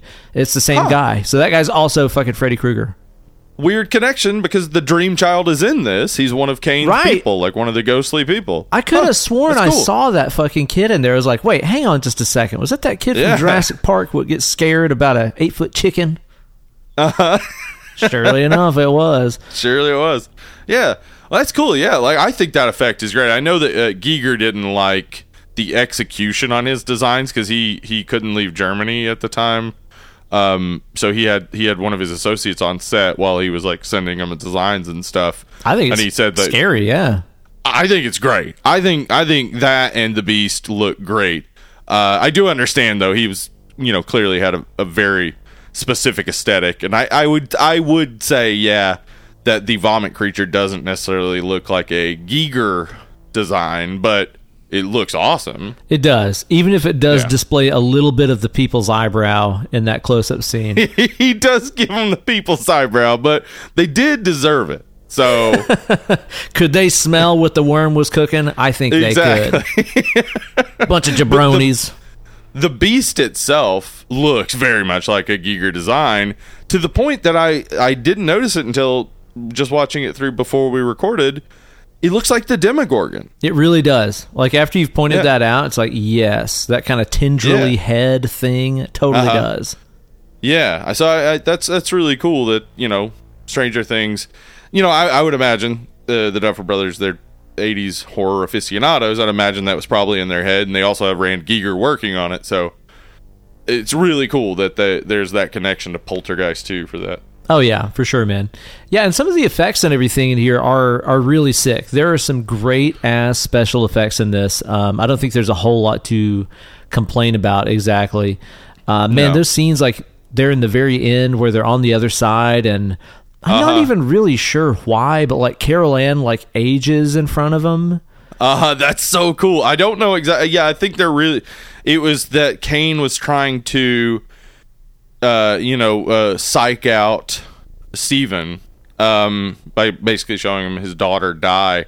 But it's so interesting to me. Like, okay, let's talk about the curse of Poltergeist right quick All right, let's get Um, in here. because because uh, as as we talked about maybe in the first one, Heather O'Rourke, who plays Carol Ann, she she's the only one other than Zelda Rubinstein in all three of the movies, but she did die before Poltergeist three came out at at the age of twelve. Uh, Oh, it was so tragic, Yeah, she, she contracted G- giardiasis from from some well water Ooh. at her family's home in Big Bear. So Gotta watch out for that Giardia, man. That shit'll get you. yeah, for real. So really sad. But going into this movie, they had lost um you know, the the sister from the first one played by Dominique Dunne. Yeah, man. Just got fucking brutally murdered by a boyfriend. Yeah, her ex-boyfriend who had been abusive and she had broken up with John Thomas Sweeney had killed her. Now here's the outrageous thing. Um, John Thomas Sweeney probably could have gone and seen Poltergeist 2 in theater by the time he was out. That's fucked up, man. Yep. Yep. He served three and a half years in prison.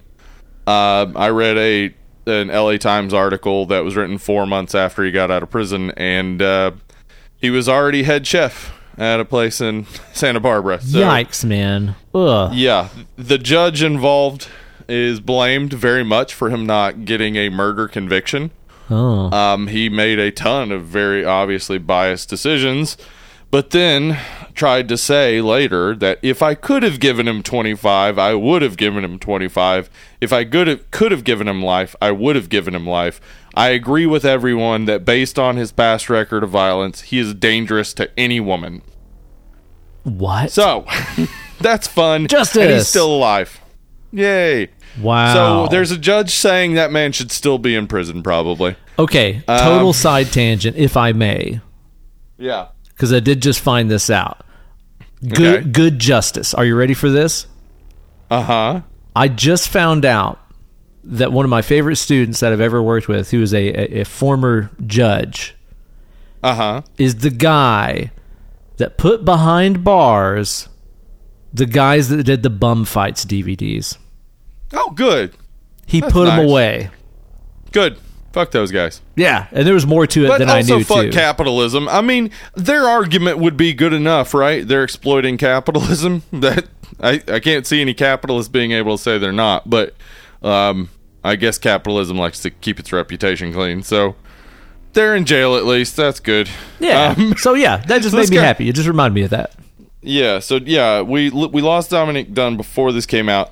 Also, um, Julian Beck, who plays Kane, was diagnosed with stomach cancer in 1983. So uh, he was actively dying while recording or filming this. Yeah. he was dead before the the movie even came out, and they had to actually have someone else do some dubbing. ADR dubbing for his voice. That guy because- nailed it. You cannot tell when anything is dubbed. Yeah, it's crazy. no, it's- it's really man. good. So Yeah. okay, here's the thing. Yes, there are a lot of weird, shady things related to people that were in these movies that passed away, oftentimes Sure. tragically and unexpectedly. I'm just saying the guy had already had cancer for like years. Yeah, no, they knew when they hired him. I would assume that that could happen. Uh, also, after this came out and before Poltergeist three came out, Will Sampson, who plays Taylor, died uh, shortly after receiving a, a heart and lung transplant. So oh damn. Yeah, and you know there there apparently were things that happened on set or whatever, but I think a lot of the stuff that happened on set is probably just played up for the idea of Sure. the curse. Yeah, yeah. Um, because weird shit happens on every set. Because th- there are a ton of people doing stuff, and people can't keep track of everything that's going on. And then it's like, whoa, how'd that happen? Well, somebody Curse. probably walked in here and made it happen. Probably Whatever. curse. Yeah, probably cursed. Um, but yeah, it's interesting though that the just so many people were so, you know, unfortunately uh, died in this this short period of time that were rela- like connected to this series. I also I agree that I don't think there is a curse, and I Zelda Rubinstein basically said the exact same thing that the curse is bullshit. Um, I heard that is E-Buzz ain't with us no more neither though. So Corey's mom, Corey of the Jack of All Graves, who's been on our, our show, I, I think three times now. at that dang Um, hangout too. Yeah, her mom often points out in almost any movie that dog's probably dead now. Oh, you don't I'm have gonna call do that, that. The Corey's mom rule. Aw. Side note about that dog, man. Do you ever think E-Buzz ever just looks around at all the shit going on around him with his family? Shit flying through the air again. He's got a damn bite on these electrical wires, all kinds of crazy shit. You ever think that dog is ever like, man, my life fucking sucks. Why couldn't I have gotten adopted by a normal ass family? Yeah, I mean they named him E-Buzz like he was a fucking Burger King mascot in the early 2000s. He heard that name and he was like, God damn, are you serious? Like, what, Rex was taking something cool, E Buzz, and now you assholes are fucking out here playing with ghosts and stuff. God damn it. just yeah poor dog like you know i guarantee one of his uh, you know litter mates is probably off just living the dream no ghosts anywhere No, probably just getting guy- belly rubs and fucking milk bones all the time. And then look Uh-huh. at the shit this guy's having to deal with. poor e-buzz He makes it out alive. he does and that's nice i mean the thing about these these movies is uh, you know nobody was killed necessarily the grandmother dies but it as much like horrific shit that happens in the poltergeist movies it's not about gore and and, and killing necessarily though no. it's there Yeah, yeah. the gore um yeah I, I like that i like that it really is centrally about the family and domesticity and like they really are trying to make thematic points um but also i i like that it it, it really is like because i mean man looking at that vomit creature it it's it's some like Lovecraftian type of shit. Yeah. Like it is hideous. It is Yes. it is meant to be this like stunted uh, worm of a man growing into a uh, like demi demogorgon type creature. Like it's so gross. Um, and to think that I, I watched this as a little bitty kid, it's like, wow, I can't believe what they used to show us as kids. But then this movie makes the point uh, that uh, children can handle a lot more than you think, you know, etc. Remember, he's he's like he's got the kid out in the tent. Uh, Taylor does. Uh, he's got the kid with the braces. What is his name? Shit. Robbie. Robbie, that's right. He's yeah, he's got Robbie out. He's basically, you know, telling him he's gonna have to he's gonna have to fight. Like they're all gonna have to fight this thing. And the mom's like, you know, don't turn my kid into a warrior, etc. And, and Taylor makes a good point that, you know, kids kids are often put into these positions and they have to know how to act. Um so it, it's it's nice, I guess, in a way that I saw this as a kid because like it really isn't about death and destruction so much as about like a family coming together and learning to face their terrors and fears together. It's a nice message at the end, even though the ending is rushed as hell. Yeah, yeah, definitely. Let's talk about Taylor a little bit here. Um, I think Uh-huh, in yeah. in 2022, it's really easy to look at this and be like, "Oh, okay, it's another mystical Right. non-white person." Right. Mystical. Native America that, that that just like, you know, he's got a you know, an innate connection to the spirit spiritual realms and nature and stuff like that. and Yeah. Yes, that that is actually part of the the trope, though. That they they like they will oftentimes throw in some connection to to something that seemingly is is not natural. Yeah, but this is this is very much that it's and that is bad for for many reasons, particularly that it often turns uh, an entire complex you know spiritual belief into just hokum and magic you know? Totally right. um but this you're right in context you know it, it's it's a little different we're talking about a time where previous to the 80s any native american character was often just the the savage Yes. Um, yeah. I I was gonna say. I mean, it's like I know that growing up in the '80s, yeah you know, the the representations that we got were like Tonto, sure uh, yeah and yeah shitty, previous shitty to stuff like that. Yeah, previous to that. But yeah, around around this time in the 80s, um yeah, there was just this like I guess widely socially acceptable uh, political correctness regarding Native Americans where people started to feel like no, we've done something wrong. People started saying Native Americans, uh, though that took a while to fully catch on. Sure. Yeah. Uh, people started uh, decorating with dream catchers in their house. They did. People, I remember this being such a, a part of my childhood. Is you'd go over to the house that would just be decked out all over in a mishmash of Native American stuff. That, I mean, looking at it now, you can be like, "Gosh, that is racist." But they thought they were doing something. They thought there was some respecting progress that happening. culture or something. Right. Yeah, yeah. In Yeah, reality, they were buying like shitty uh, painted plates from Right. a newspaper catalog.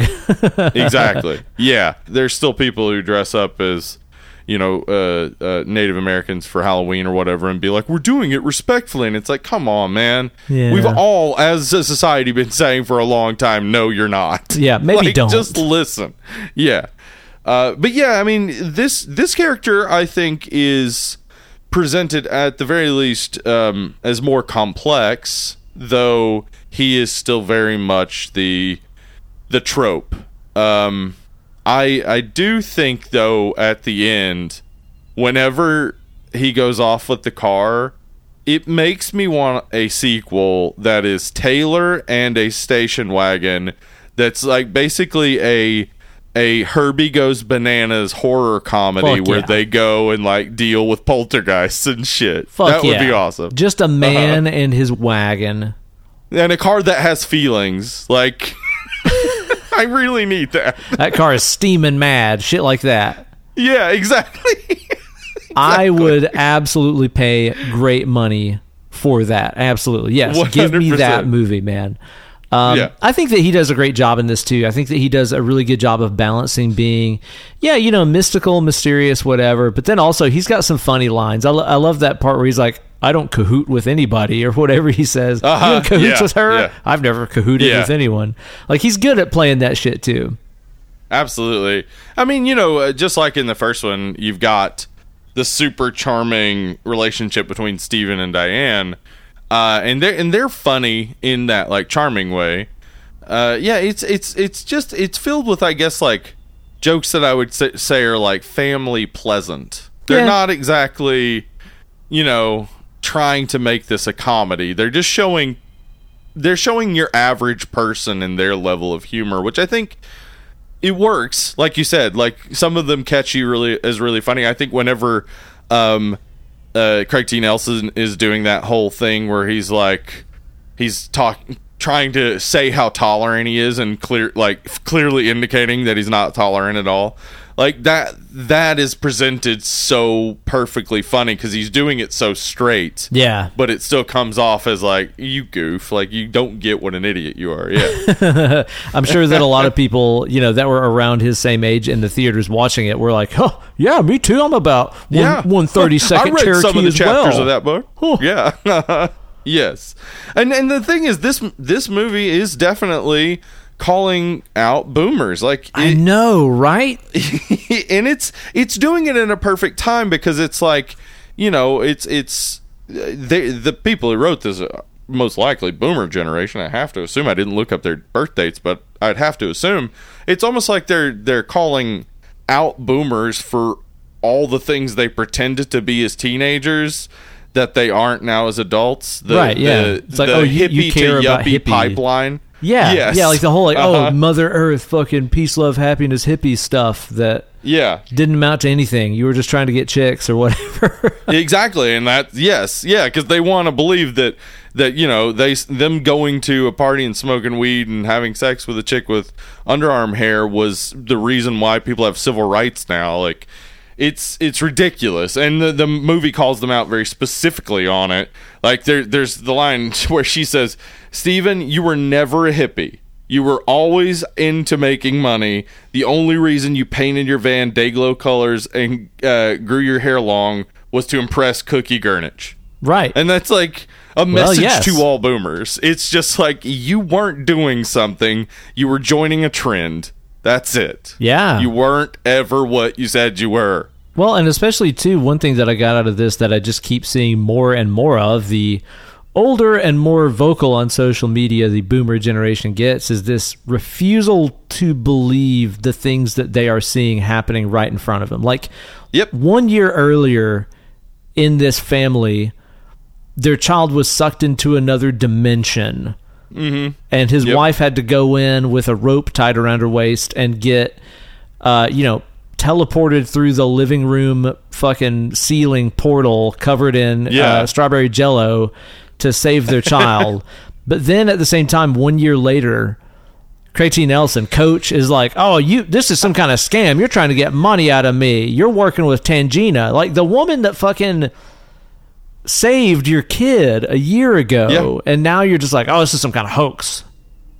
Yeah, yeah. I think it's a. I think it's a really good satirization of a generation, and and I I think that like, you know, it, it it's very much in line with satirizing and and making comment on the suburbs and the American dream and patriarchy and all this stuff. Like, they're very much you know presenting yuppies with the reality of who they are. Like and saying you know that the things that you do will haunt you. They will follow you no matter where you go. You cannot escape who you are. And the best way to change that is to turn things around and become a different person. Mm, mm-hmm, yeah Definitely some good old '80s parenting in here too. I love like, Yeah. you know, again, a year ago, Carol Ann lost in another dimension. This Right. year, you go to the mall and you're like, "I'm walking, kid. Like, I don't know where the fuck you are. You're on your own, jackass." Oh, where's my kid? Yeah. Damn. 80s parenting shit right there, man. Yeah, it really, yeah, they fucking nailed the '80s parenting for sure. And that scene is where we where we meet Kane and dude, yeah, I'm telling you, yes, this movie has its problems obviously, but holy shit, it is worth watching for him. I think that Yeah. he is so phenomenally fucking creepy. absolutely. Yeah, absolutely. One of the better horror villains that just doesn't get talked about enough. And I want to talk about Julian Beck because I didn't know anything about him going into this. I started reading about him and I was like, this is an interesting motherfucker right here. So, Julian Beck in the 40s was an abstract expressionist painter. No shit. Um, hmm yeah, he was at Yale, and he met, um, he met. Uh, oh fuck, what was her name? Uh, I don't know her name off the top of my head. Judith Malina. He met Judith Malina, who was uh into theater acting. That's Doctor and- Octopus's mom. Yeah, yeah, Alfred Doctor. Mm-hmm. Octopus's mom. she had seven arms. It Madam was- Octopus. hmm That was her, yeah. Um, so Beck and Malina founded the Living Theater in 1947, which is still going today. Um, they were also polyamorous, and Beck was bisexual, and they had a long-term relationship with actor Ilion Troya, as well as sharing a lover, Lester Schwartz, for years. Hmm. Um, so Beck was diagnosed with stomach cancer and he used it in his acting here. Jesus. Like this is a person dedicated to their fucking craft where he was like, well, he may be dying, but I can use it. Like I I, I understand that I look creepy now because of what cancer is doing to me. Like He is I can be extra creepy. ghastly looking in this man. Yep. Like, I, and I'm not, I'm not making fun. I'm not making light or anything. No. I'm, I'm kind of tying into what you're saying. The fact that he used this to make Yes. this character that was so surreal and bizarre and unforgettable. Like, that's really, that's Yeah. fucking amazing, man.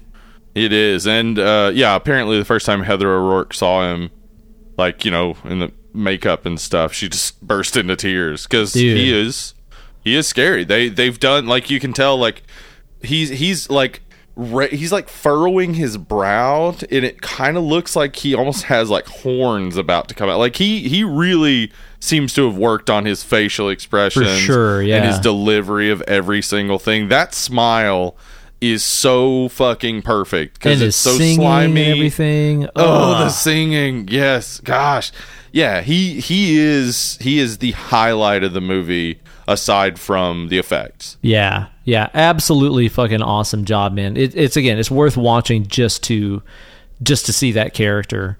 Um, I Yeah. also think it's really cool too how like later on in the movie, whenever he's possessing Craig T. Nelson, like Craig T. Nelson has to do Uh-huh. Kane possessing Yeah. Coach, trying to act like Coach. Uh huh. And he does rad. a great job. Yeah. Although I do, I do have some ideas about that scene. Oh, really? Okay. I'm just saying. I'd like to hear them. So, you know, the entire setup to that possession, right, is uh, Craig T. Nelson. He's been hitting that bottle of tequila like crazy, straight out the Uh-huh. bottle, just rolling it like a G. And uh, we see the weird, like, Kane worm thing in the bottom of the bottle, right? Yeah. And he downs it, and that is how he ends up possessing Craig T. Nelson. Mm-hmm. I ju- I, okay. Here's what I wish. I wish there would have been a moment after he swallows the worm that, like, the then you know, it's basically C- Kane possessing a, a meat mech of Craig T. Nelson. Like Uh-huh. tries to like stand up and he like just falls over because he's drunk as fuck and he's like, oh, I think this Why'd might have been a one?" bad plan. Why didn't I possess a peanut butter sandwich? he's just drunk as fuck, like can't control it. He's like pissing his pants and stuff. I love that. I love it. That would have been great. Falls over, hits his head on stuff. And then I'm thinking too, like even in that part where it's like super creepy, but you're right. He kind of like forces himself on on the wife, you know. Yeah. But like, what if he's like, wait a minute, my dick don't work. I'm drunk as hell. Oh, well, I've got whiskey, dude. I got the tequila dick. this isn't Yeah, going as planned sounds at all. God damn. that scene is intense because Ooh, yeah, is. yeah, it, you know, I mean, it's it's uh, you know, JoBeth Williams is having to play uh you know, a woman who's never had to deal with any sort of abuse from her husband now dealing with this like out of nowhere Yeah, he's just this and he's drunk clearly on acting rampage. yeah. off. Yeah. yeah, Um, but that that scene also like it just reminded me. I was like, oh yeah, marital rape was like a big issue in the '80s, so I had to like look more into it. Previous to the '70s, there were absolutely no states with laws regarding marital rape. That's not long ago at all, Steve. No, it's not. Uh, by 1993, every state had a marital rape law. So there, this period, uh, it would have been a hot button topic. So there would have been people watching this movie, you know, seeing this play out, um, that that would have been thinking this this isn't a crime. That's Woof. frightening to me. Ugh. And those people, some of them are still alive and they vote. Ooh. Yeah. Or they're the people crazy. people are voting for. Oh, I bet the people they're voting for aren't creepy at all. Nah, probably not. Nah, nah. Uh, of course, we get the returning presence of Tangina Child. Oh, yeah, I love Zelda, Zelda Rubinstein, Rubinstein. man. um, Yep. And okay, honestly, I'm kind of mixed here because considering in the original movie, Tangina is just kind of in it there at the very end. Like she's Right. pretty late in the movie whenever that character gets introduced, and it does kind of lend this weird presence to her character. She's in a lot of the movie this time around, and she's I good. mean, but she, yeah, she she would have been in more uh, because I I did watch some of the alternate uh, scenes that that are available. She she had a little bit more of a presence, I think, in the original script, but it. In this, it's weird because there's just a long period without her.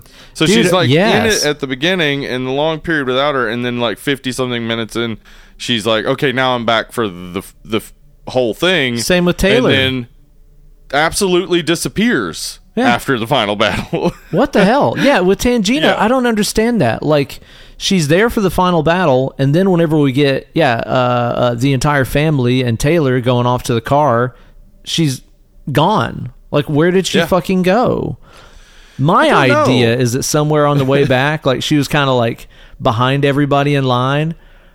I think she fell into like an in ground, like, kiddie pool, like a turtle pool or something, you know? oh, she's not a very tall woman. Oh, no. child. Help me out of the turtle pool, child. Um, Zelda Rubinstein is a badass. I think I, th- I talked about how what a badass she was in the first movie. She's awesome. She she was she like she was she spoke she was like uh, uh she spoke about AIDS in 1984. Wow. Like she she was way ahead of her time because she she had a friend close friend who died of of HIV related illness, and she she was willing when other people weren't to actually talk about it. uh, and it lost her some roles, so she she's a badass. But yeah, I it is weird. I I don't know like what happens there at the end. She just completely disappears. Yeah. And yeah, and Taylor's kind of gone there in the middle. It, he, yeah, they. I'm feeling like a lot of what they cut, aside from you know the resolution to some of their main themes, just was the Taylor and um, uh, Tangina stuff. Oh, yeah. and I think here's you need more thing. of it. They're great. I'm pretty sure what was going on, and the reason that we missed out on them through so much of the movie is they were off doing their own spin-off movie about their team of supernatural uh, ghost fighting it's like a it's like a funny buddy cop he's big and tall man she's a little tiny woman and their group as And taylor she's the tough one. She's the and hard the ass. scaredy cat. Exactly, Yeah. dude. And they're busting spiritual entities entities all over the place. And their name is TNT, dude. Taylor and Tangina. They got a cool handshake and a theme song. Fuck yeah. I okay. So then now my what I want is for when he's like going off in the station wagon, he like pulls up like cuz she's disappeared. He like pulls around the corner and she's like, "Did you get the wagon?" She jumps in and off they go. Yes, dude, and the theme song starts Yeah. playing. Coming soon. yeah, TNT. which is TNT, obviously. Yeah. That's the side story I want. You know what other side story I fucking want? what? I Let's want a movie about those two broads at that all night diner. Who Oh, the fuck absolutely. are they? Who the who the fuck are is they? this fucking white trash Barb and Star? What the fuck is happening with those two? what what I love is that this lady she she has this spell where she's like talking like some somebody else's mom um and and then she comes back to her senses and her friends just like yeah you, you did it again you know she just like Had another one of those off, spells. like, yeah, Whatever. no, that happens all the time so yes Barb and Star is perfect because it's like you've got this one friend who just suddenly goes speak through her and another friend who's oblivious who's just like oh she just does that I don't know I want their movie, dude. I want their movie. That is totally a deleted scene from Barb and Star. Absolutely What the fuck is going on with those two? That is such a random ass scene in the movie. And a movie full of some random ass scenes. That one really stands out to me. 100% it is very strange i yeah i think that scene yeah because it's i think everything involving the mother feels a little forced um i don't love that bit entirely like because she's barely there just at the beginning just for us to i guess find out that in this world that not only is Tangina clairvoyant, Hell Taylor yeah. has some sort of spiritual thing going on with him, but also uh, Carol Ann is clairvoyant, but Sure. also her grandmother is clairvoyant, but Yes. also her mother is clairvoyant, but also her dog is clairvoyant, but also Oh. the car is clairvoyant. I find this very discriminatory because if you think about it, the only people in this movie ain't got the clairvoyance is the white man. I find that Uh-huh. Oh, very discriminatory. Hmm? They're t- they're trying to take our clairvoyant jobs. Do you think they were just trying to make Stephen King jack off when he watched this? Yes, yeah, that is exactly. Yeah, yeah, you said that when we were talking about this in the pre-production, and, and I it blows my mind. Yes, yeah, because the dog in the car specifically, it's like, yeah, this is very Stephen Kingy that all these people suddenly have this power. I love to, by the way, whenever the dog's in the car, before he gets in there, he's having like bite those wires. That dog's like, what the Uh-huh. fuck is this shit? Oh, buzz. you fucking He's people. a hero, man. But yeah, so in this movie, Plum everybody's psychic. Um, I love that somehow our mom character not only forgot about a lot of the events of the first movie, Right. She also forgot in the first movie that she was psychic. That would have been Yeah. probably handy. oh, I forgot. Right? I I also love that one of Carol Ann's abilities is her hands can see colors. I've never even thought of that. That as bitch got synesthesia, man. That's no big deal. Tons of people have that shit. I can feel red. What? That's cool. She does that no look yarn grab, and that's how you know. Dude, Hmm, that's there's, you there's even huh? that scene in the movie where like the grandmother and Carol Ann have that fucking Scatman and Danny Torrance scene in, Yes. in, in The Shining. Like, Oh, you- this is you ever just feel Shining. things and know something without Yep. Mm-hmm. knowing why. it's just straight Well- up out of The Shining.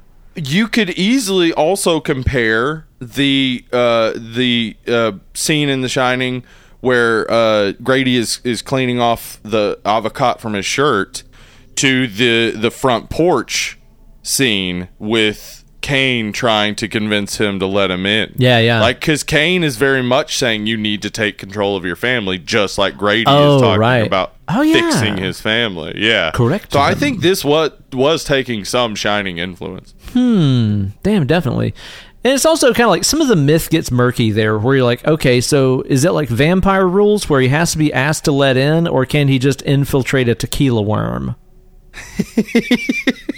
Which is it? I think those are those are the options. If you either let him in or you can infiltrate a tequila worm, it's a very specific situation. It's why he's in Southern California, though. I see. It just makes sense. Yeah. Now it comes together.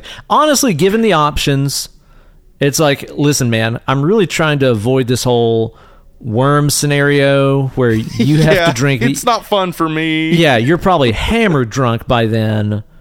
Then you got to puke me out, and uh, Just open the door. Just open the know, it's fucking just door Save already, us man. some time. yeah, let's just streamline this entire thing. I can do the worm thing if I have to, but I would rather avoid it personally. Yeah, no, I think I think you're right. I think you got it. Those are the rules of uh, creepy uh, former cult leader ghost man. I do Yep. want to recut that scene with the worm guy to the soundtrack of Tequila. And like right whenever the camera like goes to the worm man's face and he kind of gives it that people's eyebrow kind of look, that's when it goes tequila. But da- da- da- da- Yeah. like I think it'd make that that scene really fun and I funny. could probably make that happen if I You know? or if I have time. I think that's definitely something that needs to go on our social media. I think it just make it more For sure. Yeah, I, I think that's awesome. What about that braces scene in here? That's one that, dude, Oh, that's I so bet, good. I bet just fucking traumatized. Hey, I'll bet it even hashtag Ben Eller mortified some kids watching this. Right? I used that word right, you didn't did. It, you know, you, didn't. I did. You- Scared them. Scared them. No, they were embarrassed as hell. Yeah. Um, no, uh, my brother had braces, and yeah, it fucked me up, man. Watching that that bit, I was like, "Holy shit, that can happen!" Yeah. Like the braces can do that. Um, because I remember my my brother had just gotten them, and he would talk about how his mouth hurt all the time, and I would just I was just thinking like, "Holy shit, can the little like the the wires can reach out and shit?" It also reminds me of the um the motorcycle thing in Nightmare on Elm Street oh yeah, definitely. like right. where the the brake lines like go up his arms and stuff. totally cool. Yeah, But you know, we kind of run into cool that same thing we talked about with Ghostbusters 2, where uh, Vigo like summons that train, and it's like, motherfucker, you don't know about trains. You never seen a train in your life, you lying little shit. Like, Kane don't know about a brace. He don't know. you really went at Vigo just now. I did. I came in hot on him. yeah, King doesn't know anything about braces. Well, wh- how would he? You see his teeth; they're straight as fuck. That's true. They didn't need him back then, Yeah. man. That was for Biden. Mm-hmm. Back before Biden, I we should since you mentioned him and we're talking about Kane. Uh, I'll I'll try. I'll have to remember. Somebody made a deep fake where they put Biden's face on Kane. Oh my god! And it is scary how like Seamless. like Yeah. oh. it looks weird. It's just like holy shit. Okay. But then also too, like, okay, that scene is really effective because again, a lot of kids in the '80s they spent like six fucking years with braces on and shit. Yeah. That had to be really scary. It's something they were already insecure about anyway, and then that shit comes to life and kills them or whatever. But then also, Uh-huh. like, I forgot that, you know, not only is it like pinning him to the, the ceiling and shit, but then like the wires reach out towards the outlet. Right. That was like making me sweat for a second. I was like, oh shit, man. Yeah. The thought of Kane like something attached to your teeth getting oh. electrocuted, fuck all Ooh. that. Yeah. Kane don't No, know about no, outlets though. He don't know about that shit. He apparently does. Yeah, I think Kane has spent his time keeping up with modern appliances Man. and stuff just in case. I was really hoping to lure someone into a microwave. God is in his temple. I'd like to throw a toaster into a bathtub. Seems like a cool thing to do to me. Okay, so so here's the thing about that part. So while all that shit is going on, Craig Mm-hmm. T. Nelson is like screaming at Taylor downstairs. He's like, Taylor, fucking do something, help. And Taylor doesn't do anything. And then afterwards, Coach is like, Taylor, why didn't you do anything? And he's like, I was, it was, that was just a distraction. I was here protecting Carol Ann. Uh huh. I wonder how that makes Robbie feel. You know now that Taylor has a favorite. Yeah, that's what I'm saying, right? because ultimately it's like, oh, I was just a diversion to the real Yeah. thing, to the real kid that's not supposed to Yeah. get murdered here. You're supposed to just feed me to the fucking yeah, braces wolves over here. Yeah, poor Robbie. I mean, that the thing is, right after that scene, they have that dinner scene where he's like wearing the baseball or uh, wearing the the football helmet Yeah. and has the baseball bat. Like I, I was, I wrote down like I get it, Robbie. Like clearly, Taylor's not gonna save your ass. Okay, I'm saying once it's weird, twice you start thinking. The third time your sister gets abducted by a supernatural entity, don't you start getting a little jealous? When's it my turn? yeah. What about me? Am I not cool? Am I not good no, you're enough? not, Robbie. Sorry. They want fucking the, the, the sister all the time, man. Come on. Well, I get it. Carol Ann is so cute. Like She's adorable. the the bit at the beginning, like when you know they're at the mall, and she's like, "I've talked to the kitties. They want to come home with us." If that was my daughter, I guess we have six cats now. You got 'em. Because how could I say no to that? Yep. Um. Then, like later, when they're like talking about moving, she's like, "Disneyland." Or maybe Dunkin' Donuts. It's so fucking cute. Like, but also, I'm gonna go ahead and well, actually, Carol Ann there. Uh, California didn't have Dunkin' Donuts, so Oh damn, there's no Where's truth in this fucking art. Yeah, where's she know about Dunkin' Donuts from? That Come lying on, little Carol shit, Ann. man. Ain't nobody knows nothing about nothing in these fucking movies. Damn it. Yeah. Damn, dude. Why is it that they specifically want Carol Ann? I mean, I guess she's psychic and all, but like, okay, so is the mom or the grand. It seems like damn everybody's psychic. Why didn't they try to steal a car? What if this whole movie Yeah. was about Kane and these spiritual Stealing their car? trying to steal a car? They come out and they see him like trying to hotwire it. He's like, "Get the fuck out of here, you son of a bitch! I'm gonna get that car." I want that movie. You know, it's like I've got Yeah. supernatural forces trying to steal my fucking car. That's dude. Where's my car too? Right there. Right? It's a horror movie about ghosts stealing their car. But yeah, they specifically want Carol Ann. Now, like again, the mythology of all this stuff gets a bit murky. Like it's cool. Yeah, I love that I it's mean- this this priest who is set on this. Like I got to lead my congregation to to California, and it's like this crazy death cult shit. Like that's all really cool to me. And then Yeah, they all come back as zombies. That's sick. Yeah, yeah, it's all cool. Uh, but yeah, I, I mean, honestly, if you really think it through, the reason they're after Carol Ann is because they wanted to make a sequel to the first movie. That's probably why. At the That end of the day, it. yeah. and they were like, guess what? Let's not come up with a different family to deal with this. Let's get back the same people. That way we'll make more money in ticket sales. That's the thing, right? It would have been Yeah. okay if this was, you know, another family who was having some kind of supernatural occurrence. They could have done Sure. that. hmm Or even having the same family, but you know, give a reason, give give good reason as to why. Like, really, it's just like, oh, well, she was touched by the other side, so now the other side is like focused on her. I guess it's almost. I guess it's kind of a Sauron thing, right? Where it's I like suppose, sure. because they've had some interaction. There's the focus is on her now. Mm-hmm. But the mom also went through, and the mom's also clairvoyant. Uh, I mean, there does seem to be like whenever, um, uh, what's his name? Kane is on the front porch. The mom is having like a psychic sort of event, regard like seeing flashes of his evil face and stuff.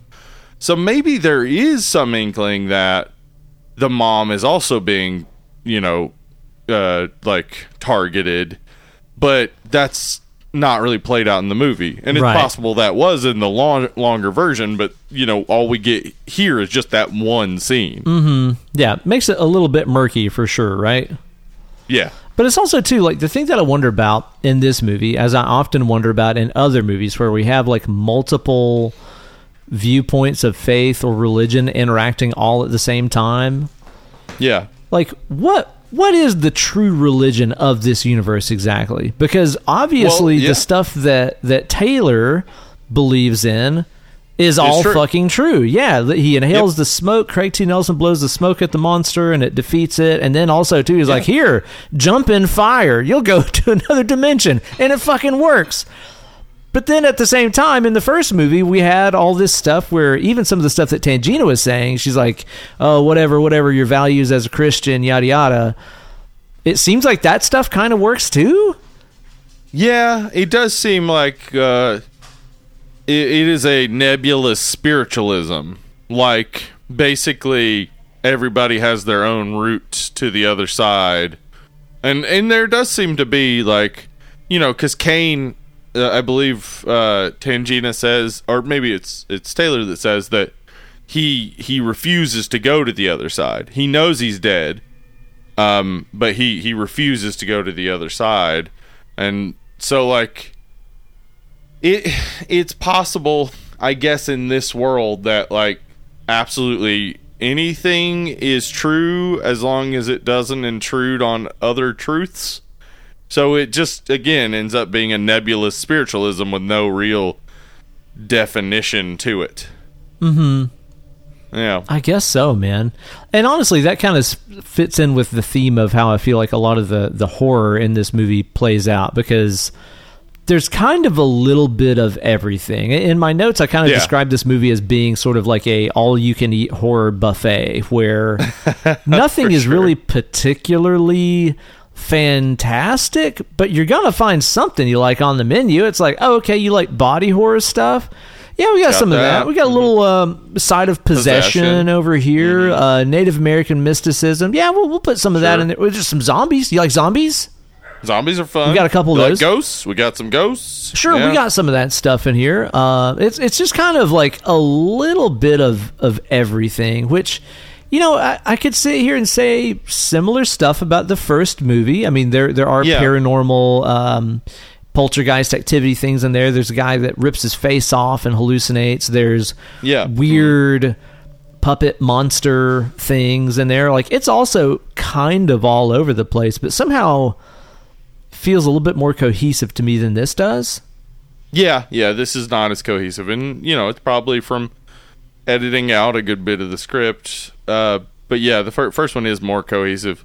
This one also does rely some on kind of that territory that we've already seen, like you know, the toys come to life and whatnot. Yeah. But it's done well. Like the way that that shot is set up, where it starts to happen, where you have Carol Ann in focus and the doll behind her out of focus. It's cool. And then the doll's head just slowly moves. That creeped me out so much as a kid. Um, and watching it again, it was like, oh, that's just really like subtly well done because they don't like zoom to the doll or even put the doll in focus. It just kind of happens there, and then the next toy starts coming to life, and it gets you know progressively, you know, more obvious. Yeah, and it all looks better than that scene in the first movie where all the toys are like flying around and doing Yeah, goofy stuff, and you can see the rotoscope cutouts and shit around them. Yeah, yeah. It, it- I think it looks a lot better. Um, there's one element to this movie that this is speculative, and I really, I really need to investigate it more. But, um, in watching, you know, his history stuff about wrestling, professional wrestling, Yeah, I've I you know have learned that the earliest er- version of what would become the Undertaker, played by Mark Mark Calaway, um, was called Kane the Undertaker, no shit. and original Undertaker design looks much more like Kane in Poltergeist Two. Like the flat brim hat and shit. Yeah, Yeah. Yeah. So I am wondering if Poltergeist 2 was uh, an inspiration for the Undertaker character. I mean, what Yeah. what year did Taker hit the scene? 90. Oh, I mean, dude. he, you know, he was around before that, but yeah, 90 was when he became Undertaker. Yeah. Well, what the hell? I mean, when you put Yeah, it that so- way, Kane the Undertaker, uh, it's pretty clear. Yeah. and that that is then how they got the name for Kane because they were, you know, wanting to come up with a character for the Undertaker's brother, and they were like, "Oh yeah, back in the day we wanted to name him Kane, so what if we name his brother Kane?" So technically, it's possible that Poltergeist Two inspired two of the most most infamous and awesome uh, monster wrestlers of the most you know past forty years. and for that, we owe it thanks. Thanks, Poltergeist Two. That's crazy, man. I wish that somebody would have thought to remember that they have another kid though in this family. That seems like that would have been nice. Like Well, and there there were scenes written like she was supposed to be off at college. that's the So, easiest like- way to write her out of the movie. And, and you know, again, when you're dealing with a tragic, unforeseen death, obviously, like they Yeah. were here with Dominic Dunne, is her name, right? Yeah. hmm I mean, there's really not a great way to handle that. You know? No, there's not. And and by completely ignoring it, I think it's a worse way to handle it Seems that way. than to just say. I mean, because they're originally planned for her to be off at college anyway. You just have her them say she's off at college, and there you go. That's easy Like, enough. Easy enough, yeah. But instead, there's just no explanation for her not being there. Yeah. Hmm. What do you think about the score in this movie? Uh, it's a lot of some of the, some of it's the rehashed from the stuff. first one. Yeah. Uh-huh. But some like Yeah. electronic elements, more keyboards and shit in there. It's Yeah, I mean, it's fine. Like it's fine. It's fine. It doesn't like blow me away. Um, No. I do like the way that you know uh, the hymn that Kane is singing the whole movie kind of Yeah. gets remixed into that like big like Yes, Temple of. Doom chant that God is in His holy temple. Uh huh. It's like in Yeah. seven eight or something. It's kind of cool the And way that they do that. It's very like apocalyptic they sounding. They do lace in that that uh, um, that melody from time to time in like different parts. It'll just be like the the melody of that song, and I really liked how they did that because it is cohesive at the very least. It's not it's not outstanding, but the the music is is cohesive and does do a good thing for the storytelling itself. Yeah, I think so, man. I, I wish that there was another version of this movie that had some of those integral scenes reinserted back I'd into lo- it. Yeah, I'd love to watch a full edition of this. Yeah, because there's plenty to like here. I mean, you know, so much of the, the movie is the cast is the original, and they're all fucking fantastic. hmm they're great together. Uh, Taylor, new character, he's great. Kane, He's new awesome, character, yeah. fucking amazing. Wow, it's fucking also awesome, interesting yeah. too to see that you know the first movie. Honestly, now that I'm thinking about it, very much like Ghostbusters one and two. Ghostbusters one, the villain doesn't really have a face through ninety percent of the movie. Poltergeist is totally the same way. Same. Poltergeist Mm-hmm. 2, Ghostbusters 2, you got the the big bad in the movie the entire time. They've got a face, they've got a personality. That's a good point. I didn't think about that. Like that's pretty cool to me, man. I, I like Yeah, that we is, got yeah. a real villain this time around, and I wouldn't have minded seeing more of him. So yeah, I, I do wish that we could see a restored version with uh, all these scenes that are missing because there's clearly a lot of stuff that doesn't make sense. Where the fuck does Coach's mullet go? Where's it go? Yeah, it's clear that there's supposed to be some time in between there because yeah, he's it's he's like trying to look respectable. Clearly, either like going to job interviews or or has a new job, but Maybe we don't know like Mima's suddenly why funeral. that's happening. He had to clean up Maybe. or something. I don't know. Possibly. So I don't know. I wish that we could see the full restored version of this flick, but for what we have, I don't hate it. I mean, is it is it amazing? It is as good as the first one? No. Um, is it gonna No. take up a lot of your day to watch it? No. Is it? Does it have No. really memorable, iconic shit in it? I mean, we're back. That's hugely iconic. Kane is amazing. Some of that weird shit, like the worm guy and all that stuff, is very memorable. I don't know. I think the I think the good outweighs the bad personally. Yeah, I agree with that. I think, um, you know, if I'm going to slap a number on this, I don't think it's amazing. I don't think it's like iconic, but it's a, a fine movie, and it definitely has really good elements to it. For me, this is probably this is above middle of the road, like a five and a half to a six. Yeah, I'd go a little bit higher just because I love the performance of Kane um, so Right. much in this, and the family is still you know lovable. Uh, I'm gonna go like six and a half. I think is the score Okay, I'm gonna put on this fair. thing. Uh, it- flawed, obviously, not as good as the original, but I ain't mad at it. I ain't mad at it No, much. not at all. Yeah, I'd, I would rewatch this for sure. I'd just always be disappointed at the ending. Really. Totally right, man. It just happened so fast, dude. When's the last time you It watched does. Poltergeist three? Is it any good? It is not. It is not. I was gonna rewatch it for this, but I didn't have time. Uh, Poltergeist three is not. The only person, our only people who come back are uh, uh, uh, Heather O'Rourke and Zelda Rubinstein, and they explain like that she she's staying with her aunt in New York City, I think. New York And City. it's like I know exactly. like what? Um, yeah, it, it it it's really not good. But you know, hey, if you like watching bad sequels of movies, that's one. That's one of them for sure. So Uh-huh. maybe we'll get to that one day. I look forward to hearing your all thoughts about Poltergeist 2 in our Facebook group, the best place to hang out, and uh, as well as our other social media accounts and stuff Instagram, Twitter. You can find all that stuff on our Linktree page. Check it out. Give us a follow on there, and also support the show on Patreon. Yeah, patreon.com forward slash dead and lovely. Uh, head on over there, become a patron on any level. You get to uh, hear the Patreon exclusive episodes. Going to be making a new one with Emily soon enough. We've just been busy. Sorry. Um, and then if you become a five dollar patron, you get to submit a movie to the Smoking Bowl, and then we draw from the Smoking Bowl, and we cover the movie that we drew from the Smoking Bowl. So there's that. So there's that, huh? So Aw, the the next bring it. drawing could be yours if you support the show. So please be sure to do that. Also be sure to rate and review on Apple Podcasts. I need more reviews. I need them for my power. That's my source of power, man. uh-huh. Uh, some people Yep. find it through looking at the stars. Some people find it in a tequila worm. I find it through Right. iTunes reviews. That's a source of my power. So Absolutely. be sure to give M over to me over there on that Apple Podcast, Spotify, wherever you can rate and review. Write it on a bathroom wall for a good time. Listen to Dead and Lovely Horror Podcast. Uh huh. It'd be great if you did some advertising for us there on a stall of the bathroom wall while you're doing Tattoo your it on your ass. Maybe That's you a do fun that. one. You know, Yeah. don't put Calvin peeing on it though. Ooh. Unless you personally think peeing on things is good. Right? Then it's like, ooh, I want to pee all over and that, Lovely. like have have Calvin peeing on it, but have a word bubble that says I'm doing this because I like it. and then there'd be a thought bubble above our logo that says, "I'm liking this."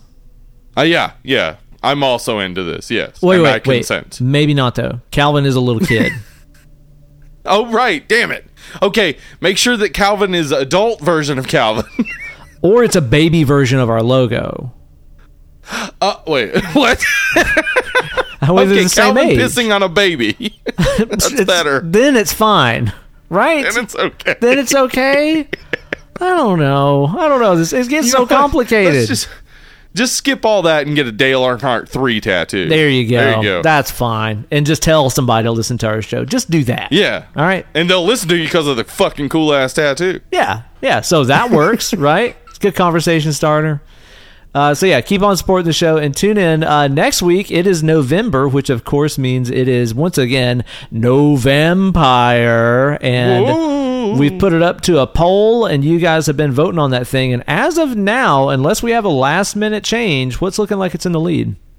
Blacula. Uh, I mean, uh, there, there'd have to be a gigantic last minute change. People uh, really want us to talk about Blacula, and I really want to do it, so I'm excited. Well, listen though, we're gonna get those fraudulent last minute mail in votes there at the last minute. Oh yeah, and we'll you know the the uh, I guess the Twilight New Moon people will like crash into my room as I'm about to like say that it's Blacula and be like no no rah, rah," and steal my laptop and shit on my desk or whatever. I think all that stuff happened, right? Yeah, I think so. That's how that works. It'll probably Yeah. happen, but we'll we'll find out. And if not, we'll be doing Blacula on next week's show, which I've never seen. I'm looking forward to checking it out. Yeah, no, I haven't, I haven't seen it either, and I've I've been wanting any excuse to cover it on the show, so this is awesome. Awesome. All right. Well, you guys tune in then, and I hope everybody out there is doing real good, like, and uh, having a good time. Hey, hey, you. I hope you're having a ball.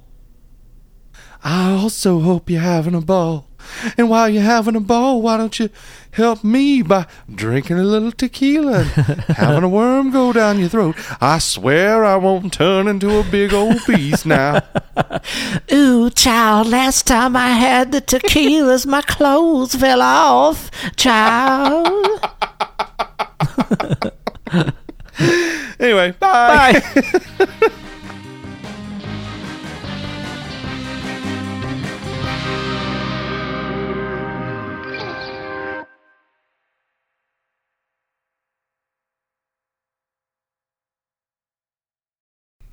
So, um, at the meetup, we went to um, we went to uh, what the fuck's it called? Oh crap, Grindhouse Video. That's right. Yeah, yeah. hmm Yeah, uh, we went to Grindhouse Video, which has a, a physical location here in Knoxville, and I we just found out about it recently, so I was like, we got to go check it out.